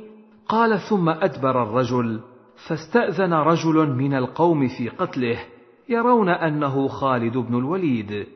فقال رسول الله صلى الله عليه وسلم إن من ضئضئ هذا قوما يقرؤون القرآن لا يجاوز حناجرهم يقتلون أهل الإسلام ويدعون أهل الأوثان يمرقون من الإسلام كما يمرق السهم من الرمية. لئن أدركتهم لأقتلنهم قتل عاد. حدثنا قتيبة بن سعيد حدثنا عبد الواحد عن عمارة بن القعقاع حدثنا عبد الرحمن بن أبي نعم. قال سمعت أبا سعيد الخدري يقول بعث علي بن أبي طالب إلى رسول الله صلى الله عليه وسلم من اليمن بذهبة في أديم مقروض لم تحصل من ترابها. قال فقسمها بين أربعة نفر بين عيينة بن حصن والأقرع بن حابس وزيد الخيل والرابع إما علقمة بن علاثه وإما عامر بن الطفيل. فقال رجل من أصحابه كنا نحن أحق بهذا من هؤلاء. قال فبلغ ذلك النبي صلى الله عليه وسلم فقال ألا تأمنوني وأنا أمين من في السماء؟ يأتيني خبر السماء صباحا ومساء. قال فقام رجل غائر العينين مشرف الوجنتين ناشز الجبهة كث اللحيه محلوق الرأس مشمر الإزار. فقال يا رسول الله اتق الله. فقال ويلك أولست أحق أهل الأرض أن يتقي الله؟ قال ثم ولى الرجل. فقال خالد بن الوليد يا رسول الله ألا أضرب عنقه؟ فقال لا لعله أن يكون يصلي. قال خالد وكم من مصل يقول بلسانه ما ليس في قلبه؟ فقال رسول الله صلى الله عليه وسلم إني لم أومر أن أنقب عن قلوب الناس ولا أشق بطونهم. قال ثم نظر إليه وهو مقف فقال إنه يخرج من ضئضئ هذا قوم يتلون كتاب الله رطبا لا يجاوز حناجرهم يمرقون من الدين كما يمرق السهم من الرمية. قال أظنه قال لئن أدركتهم لأقتلنهم قتل ثمود. حدثنا عثمان بن أبي شيبة حدثنا جرير عن عمارة بن القعقاع بهذا الإسناد. قال وعلقمة بن علاثه ولم يذكر عامر بن الطفيل وقال ناتئ الجبهة ولم يقل ناشز. وزاد فقام إليه عمر بن الخطاب رضي الله عنه فقال يا رسول الله ألا أضرب عنقه؟ قال لا. قال ثم أدبر فقام إليه خالد سيف الله. فقال يا رسول الله ألا أضرب عنقه؟ قال لا. فقال إنه سيخرج من ضئضئ هذا قوم يتلون كتاب الله لينا رطبا. وقال قال عمارة حسبته قال لئن أدركتهم لأقتلنهم قتل ثمود. وحدثنا ابن نمير حدثنا ابن فضيل عن عمارة بن القعقاع بهذا الإسناد وقال بين أربعة نفر زيد الخير والأقرع بن حابس وعيينة بن حصن وعلقمة بن علاثه أو عامر بن الطفيل وقال ناشز الجبهة كرواية عبد الواحد وقال إنه سيخرج من ضئضئ هذا قوم ولم يذكر لئن أدركتهم لأقتلنهم قتل ثمود. وحدثنا محمد بن المثنى حدثنا عبد الوهاب قال سمعت يحيى بن سعيد يقول أخبرني محمد بن إبراهيم عن أبي سلمة وعطاء بن يسار أنهما أتيا أبا سعيد الخدري فسألاه عن الحرورية هل سمعت رسول الله صلى الله عليه وسلم يذكرها؟ قال لا أدري من الحرورية ولكني سمعت رسول الله صلى الله عليه وسلم يقول يخرج في هذه الأمة ولم يقل منها. قوم تحقرون صلاتكم مع صلاتهم. فيقرؤون القرآن لا يجاوز حلوقهم أو حناجرهم. يمرقون من الدين مروق السهم من الرمية فينظر الرامي إلى سهمه إلى نصله إلى رصافه فيتمارى في الفوقة هل علق بها من الدم شيء. حدثني أبو الطاهر أخبرنا عبد الله بن وهب. أخبرني يونس عن ابن شهاب أخبرني أبو سلمة بن عبد الرحمن عن أبي سعيد الخدري حا وحدثني حرملة بن يحيى وأحمد بن عبد الرحمن الفهري. قال أخبرنا ابن وهب أخبرني يونس عن ابن شهاب أخبرني أبو سلمة بن عبد الرحمن والضحاك الهمداني أن أبا سعيد الخدري قال بينا نحن عند رسول الله صلى الله عليه وسلم وهو يقسم قسما. أتاه ذو الخويصرة وهو رجل من بني تميم. فقال يا رسول الله اعدل. قال رسول الله صلى الله عليه وسلم ويلك ومن يعدل إن لم أعدل. قد خبت وخسرت إن لم أعدل. فقال عمر بن الخطاب رضي الله عنه يا رسول الله ذلي فيه أضرب عنقه. قال رسول الله صلى الله عليه وسلم دعه فإن له أصحابا يحقر أحدكم صلاته مع صلاتهم وصيامه مع صيامهم. يقرؤون القرآن لا يجاوز تراقيهم. يمرقون من الإسلام كما يمرق السهم من الرمية. ينظر إلى نصله فلا يوجد فيه شيء ثم ينظر إلى رصافه فلا يوجد فيه شيء ثم ينظر إلى نضيه فلا يوجد فيه شيء وهو القدح ثم ينظر إلى قذذه فلا يوجد فيه شيء. سبق الفرث والدم آيتهم رجل أسود إحدى عضديه مثل ثدي المرأة أو مثل البضعة تدردر. يخرجون على حين فرقة من الناس. قال أبو سعيد فأشهد أني سمعت هذا من رسول الله صلى الله عليه وسلم وأشهد أن علي بن أبي طالب رضي الله عنه قاتلهم وأنا معه. فأمر بذلك الرجل فالتمس فوجد فأتي به حتى نظرت إليه على نعت رسول الله صلى الله عليه وسلم الذي نعت. وحدثني محمد بن المثنى حدثنا ابن أبي عدي عن سليمان عن أبي نضرة عن أبي سعيد أن النبي صلى الله عليه وسلم ذكر قوما يكونون في أمته يخرجون في فرقة من الناس. سيماهم التحالق قال هم شر الخلق أو من أشر الخلق؟ يقتلهم أدنى الطائفتين إلى الحق. قال فضرب النبي صلى الله عليه وسلم لهم مثلا أو قال قولا الرجل يرمي الرمية أو قال الغرض فينظر في النصل فلا يرى بصيرة وينظر في النضي فلا يرى بصيرة وينظر في الفوق فلا يرى بصيرة. قال قال أبو سعيد وأنتم قتلتموهم يا أهل العراق. حدثنا شيبان بن فروخ حدثنا القاسم وهو ابن الفضل الحداني. حدثنا أبو نضرة عن أبي سعيد الخدري قال قال رسول الله صلى الله عليه وسلم تمرق مارقة عند فرقة من المسلمين يقتلها أولى الطائفتين بالحق. حدثنا أبو الربيع الزهراني وقتيبة بن سعيد.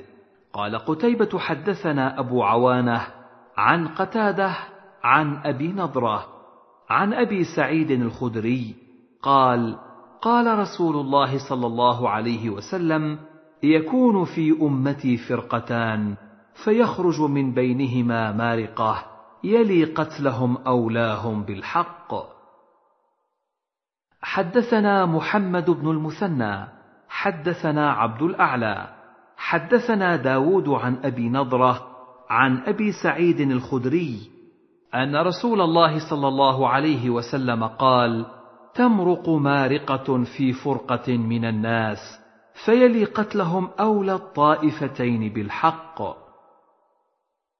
حدثني عبيد الله القواريري حدثنا محمد بن عبد الله بن الزبير حدثنا سفيان عن حبيب بن أبي ثابت عن الضحاك المشرقي عن أبي سعيد الخدري عن النبي صلى الله عليه وسلم ذكر فيه قوما يخرجون على فرقة مختلفة يقتلهم أقرب الطائفتين من الحق. باب التحريض على قتل الخوارج. حدثنا محمد بن عبد الله بن نمير وعبد الله بن سعيد الأشج جميعا عن وكيع. قال الأشج حدثنا وكيع. حدثنا الأعمش عن خيثمة عن سويد بن غفلة. قال قال علي إذا حدثتكم عن رسول الله صلى الله عليه وسلم فلأن أخر من السماء أحب إلي من أن أقول عليه ما لم يقل. وإذا حدثتكم فيما بيني وبينكم فإن الحرب خدعة. سمعت رسول الله صلى الله عليه وسلم يقول سيخرج في آخر الزمان قوم أحداث الأسنان سفهاء الأحلام يقولون من خير قول البرية. يقرؤون القرآن لا يجاوز حناجرهم. يمرقون من الدين كما يمرق السهم من الرمية. فإذا لقيتموهم فاقتلوهم فإن في قتلهم أجرا لمن قتلهم عند الله يوم القيامة. حدثنا إسحاق بن إبراهيم أخبرنا عيسى بن يونس حا. وحدثنا محمد بن أبي بكر المقدمي وأبو بكر بن نافع. قالا حدثنا عبد الرحمن بن مهدي حدثنا سفيان كلاهما عن الأعمش بهذا الإسناد مثله. حدثنا عثمان بن أبي شيبة حدثنا جرير حا. وحدثنا أبو بكر بن أبي شيبة وأبو كريب وزهير بن حرب. قالوا حدثنا أبو معاوية كلاهما عن الأعمش بهذا الإسناد وليس في حديثهما يمرقون من الدين كما يمرق السهم من الرمية. وحدثنا محمد بن أبي بكر المقدمي حدثنا ابن علية وحماد بن زيد حا. وحدثنا قتيبة بن سعيد حدثنا حماد بن زيد حا. وحدثنا أبو بكر بن أبي شيبة وزهير بن حرب واللفظ لهما. قال حدثنا إسماعيل بن علية عن أيوب عن محمد عن عبيدة عن علي قال ذكر الخوارج فقال فيهم رجل مخدج اليد أو مودن اليد أو مثدون اليد. لولا أن تبطروا لحدثتكم بما وعد الله الذين يقتلونهم على لسان محمد صلى الله عليه وسلم. قال قلت أنت سمعته من محمد صلى الله عليه وسلم. قال إي ورب الكعبة إي ورب الكعبة إي ورب الكعبة. حدثنا محمد بن المثنى حدثنا ابن أبي عدي عن ابن عون عن محمد عن عبيدة. قال لا أحدثكم إلا ما سمعت منه فذكر عن علي نحو حديث أيوب. مرفوعا.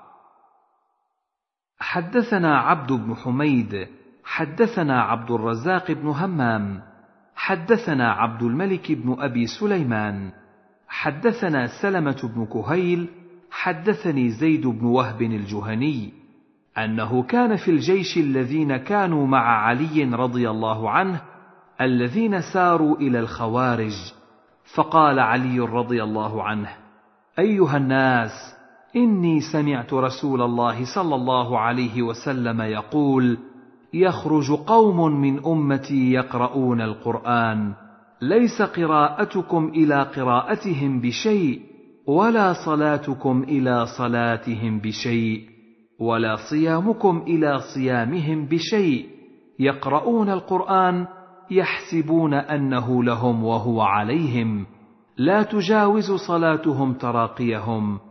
يمرقون من الإسلام كما يمرق السهم من الرمية. لو يعلم الجيش الذين يصيبونهم ما قضي لهم على لسان نبيهم صلى الله عليه وسلم لاتكلوا عن العمل. وآية ذلك أن فيهم رجلا له عضد وليس له ذراع. على رأس عضده مثل حلمة الثدي. عليه شعرات بيض. فتذهبون إلى معاوية وأهل الشام وتتركون هؤلاء يخلفونكم في ذراريكم وأموالكم. والله إني لأرجو أن يكونوا هؤلاء القوم فإنهم قد سفكوا الدم الحرام وأغاروا في سرح الناس فسيروا على اسم الله. قال سلمة بن كهيل فنزلني زيد بن وهب منزلا حتى قال مررنا على قنطرة فلما التقينا وعلى الخوارج يومئذ عبد الله بن وهب الراسبي فقال لهم ألقوا الرماح وسلوا سيوفكم من جفونها فإني أخاف أن يناشدوكم كما ناشدوكم يوم حروراء فرجعوا فوحشوا برماحهم وسلوا السيوف وشجرهم الناس برماحهم. قال وقتل بعضهم على بعض وما أصيب من الناس يومئذ إلا رجلان.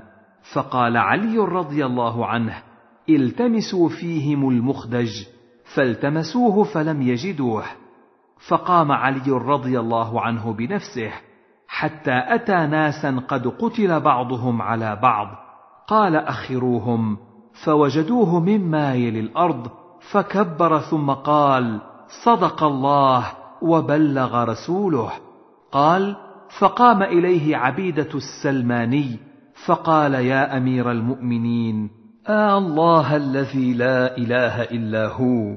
لسمعت هذا الحديث من رسول الله صلى الله عليه وسلم فقال إي والله الذي لا إله إلا هو حتى استحلفه ثلاثا وهو يحلف له. حدثني أبو الطاهر ويونس بن عبد الأعلى. قالا أخبرنا عبد الله بن وهب. أخبرني عمرو بن الحارث عن بكير بن الأشج عن بسر بن سعيد عن عبيد الله بن أبي رافع مولى رسول الله صلى الله عليه وسلم أن الحرورية لما خرجت وهو مع علي بن أبي طالب رضي الله عنه. قالوا لا حكم إلا لله.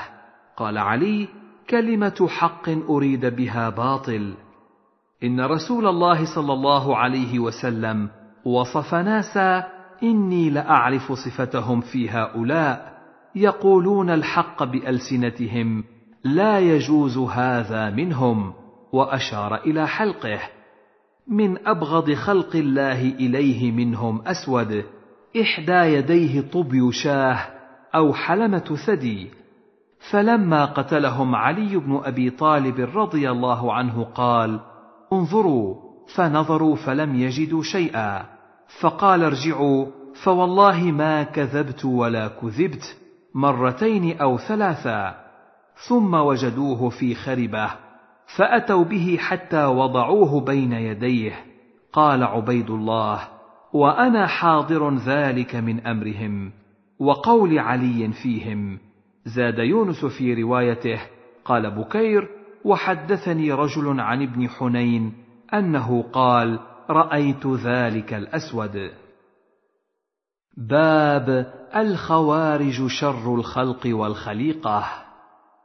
حدثنا شيبان بن فروخ حدثنا سليمان بن المغيرة حدثنا حميد بن هلال عن عبد الله بن الصامت عن أبي ذر قال قال رسول الله صلى الله عليه وسلم إن بعدي من أمتي أو سيكون بعدي من أمتي قوم يقرؤون القرآن لا يجاوز حلاقيمهم يخرجون من الدين كما يخرج السهم من الرمية ثم لا يعودون فيه هم شر الخلق والخليقة.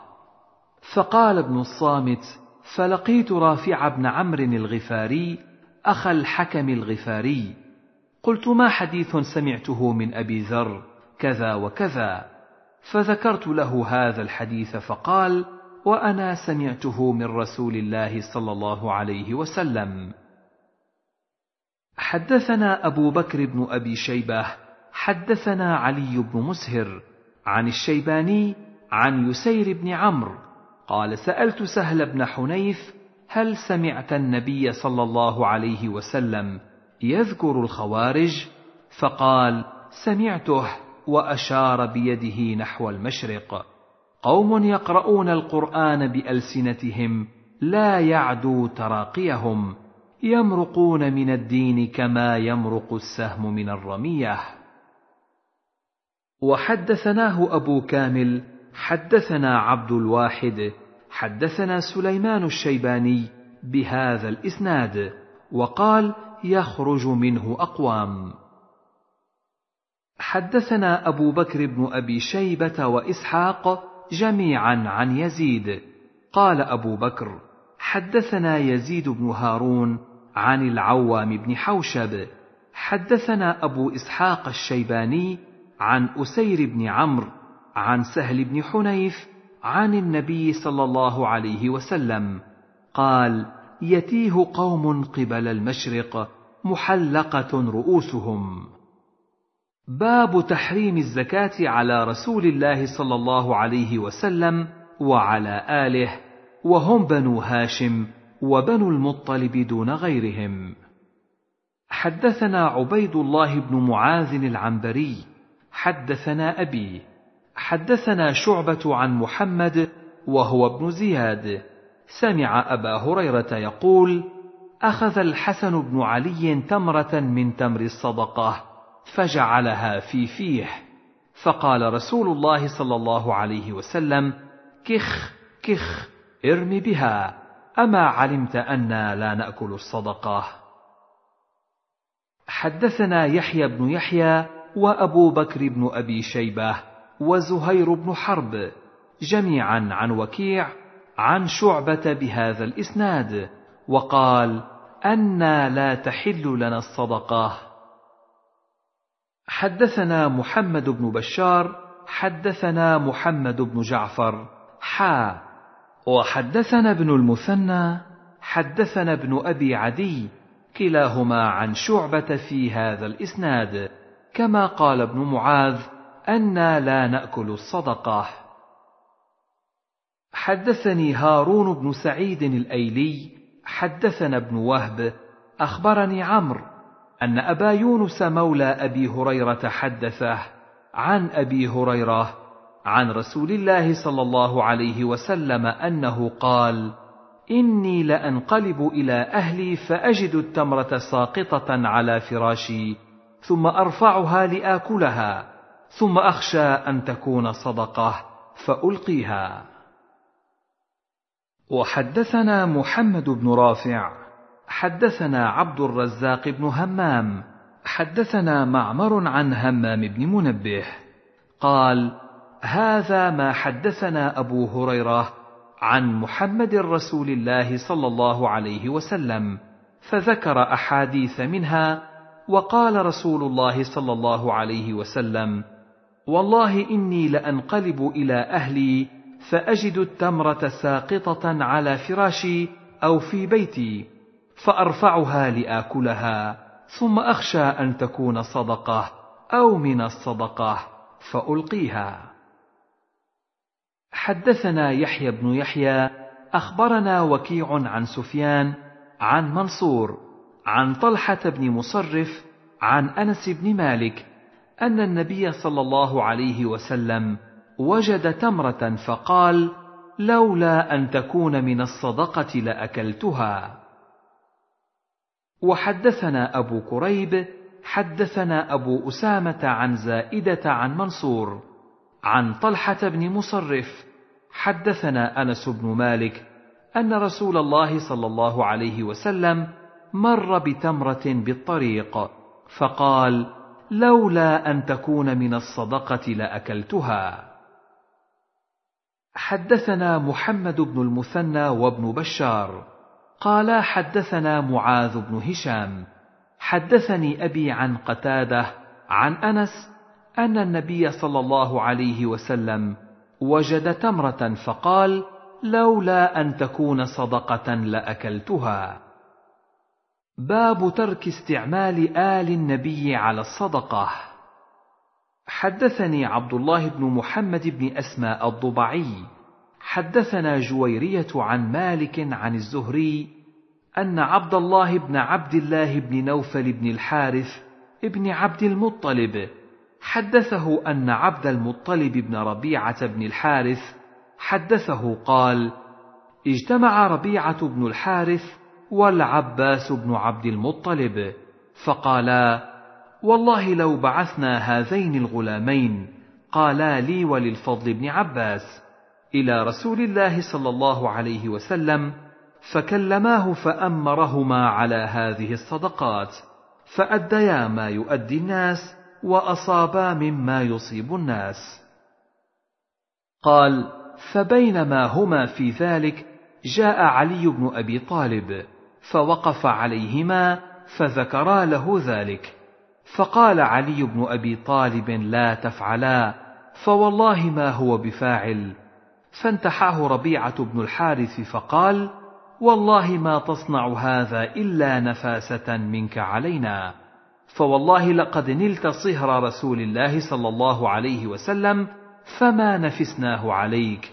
قال علي أرسلوهما. فانطلقا. واضطجع علي. قال فلما صلى رسول الله صلى الله عليه وسلم الظهر سبقناه إلى الحجرة فقمنا عندها. حتى جاء فأخذ بآذاننا ثم قال أخرجا ما تصرران.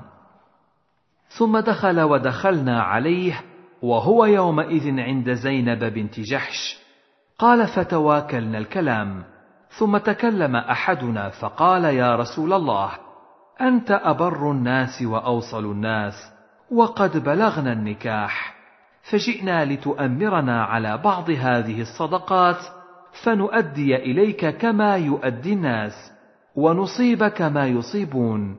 قال فسكت طويلا حتى أردنا أن نكلمه. قال وجعلت زينب تلمع علينا من وراء الحجاب ألا تكلماه. قال ثم قال إن الصدقة لا تنبغي لآل محمد إنما هي أوساخ الناس. ادعوا لي محميه وكان على الخمس ونوفل بن الحارث بن عبد المطلب. قال فجاءاه فقال لمحميه أنكح هذا الغلام ابنتك للفضل بن عباس فانكحه وقال لنوفل بن الحارث أنكح هذا الغلام ابنتك. لي فأنكحني. وقال لمحمية أصدق عنهما من الخمس كذا وكذا. قال الزهري ولم يسمه لي. حدثنا هارون بن معروف حدثنا ابن وهب أخبرني يونس بن يزيد عن ابن شهاب عن عبد الله بن الحارث بن نوفل الهاشمي. أن عبد المطلب بن ربيعة بن الحارث بن عبد المطلب أخبره أن أباه ربيعة بن الحارث بن عبد المطلب والعباس بن عبد المطلب قالا لعبد المطلب بن ربيعة وللفضل بن عباس ايتيا رسول الله صلى الله عليه وسلم وساق الحديث بنحو حديث مالك وقال فيه فألقى علي رداءه ثم اضطجع عليه وقال أنا أبو حسن القرم. والله لا أريم مكاني حتى يرجع إليكما ابناكما بحور ما بعثتما به إلى رسول الله صلى الله عليه وسلم. وقال في الحديث ثم قال لنا إن هذه الصدقات إنما هي أوساخ الناس وإنها لا تحل لمحمد ولا لآل محمد. وقال أيضا ثم قال رسول الله صلى الله عليه وسلم ادعوا لي محمية بن جزء وهو رجل من بني أسد كان رسول الله صلى الله عليه وسلم استعمله على الأخماس. باب إباحة الهدي للنبي صلى الله عليه وسلم ولبني هاشم وبني المطلب وإن كان المهدي ملكها بطريق الصدقة. وبيان أن الصدقة إذا قبضها المتصدق عليه زال عنها وصف الصدقة وحلت لكل أحد ممن كانت الصدقة محرمة عليه. حدثنا قتيبة بن سعيد حدثنا ليث حا وحدثنا محمد بن رمح. أخبرنا الليث عن ابن شهاب أن عبيد بن السباق قال إن جويرية زوج النبي صلى الله عليه وسلم أخبرته أن رسول الله صلى الله عليه وسلم دخل عليها فقال هل من طعام؟ قالت لا والله يا رسول الله ما عندنا طعام إلا عظم من شاة أعطيته مولاتي من الصدقة. فقال قربيه فقد بلغت محلها. حدثنا أبو بكر بن أبي شيبة وعمر الناقد وإسحاق بن إبراهيم جميعا عن ابن عيينة عن الزهري بهذا الإسناد نحوه. حدثنا أبو بكر بن أبي شيبة وأبو كريب قالا حدثنا وكيع حا وحدثنا محمد بن المثنى وابن بشار قالا حدثنا محمد بن جعفر كلاهما عن شعبة عن قتادة عن أنس حا وحدثنا عبيد الله بن معاذ واللفظ له. حدثنا أبي. حدثنا شعبة عن قتادة. سمع أنس بن مالك قال أهدت بريرة إلى النبي صلى الله عليه وسلم لحما تصدق به عليها فقال هو لها صدقة ولنا هدية. حدثنا عبيد الله بن معاذ حدثنا أبي حدثنا شعبة حا وحدثنا محمد بن المثنى وابن بشار واللفظ لابن المثنى. قال حدثنا محمد بن جعفر حدثنا شعبة عن الحكم عن إبراهيم عن الأسود عن عائشة وأتي النبي صلى الله عليه وسلم بلحم بقر.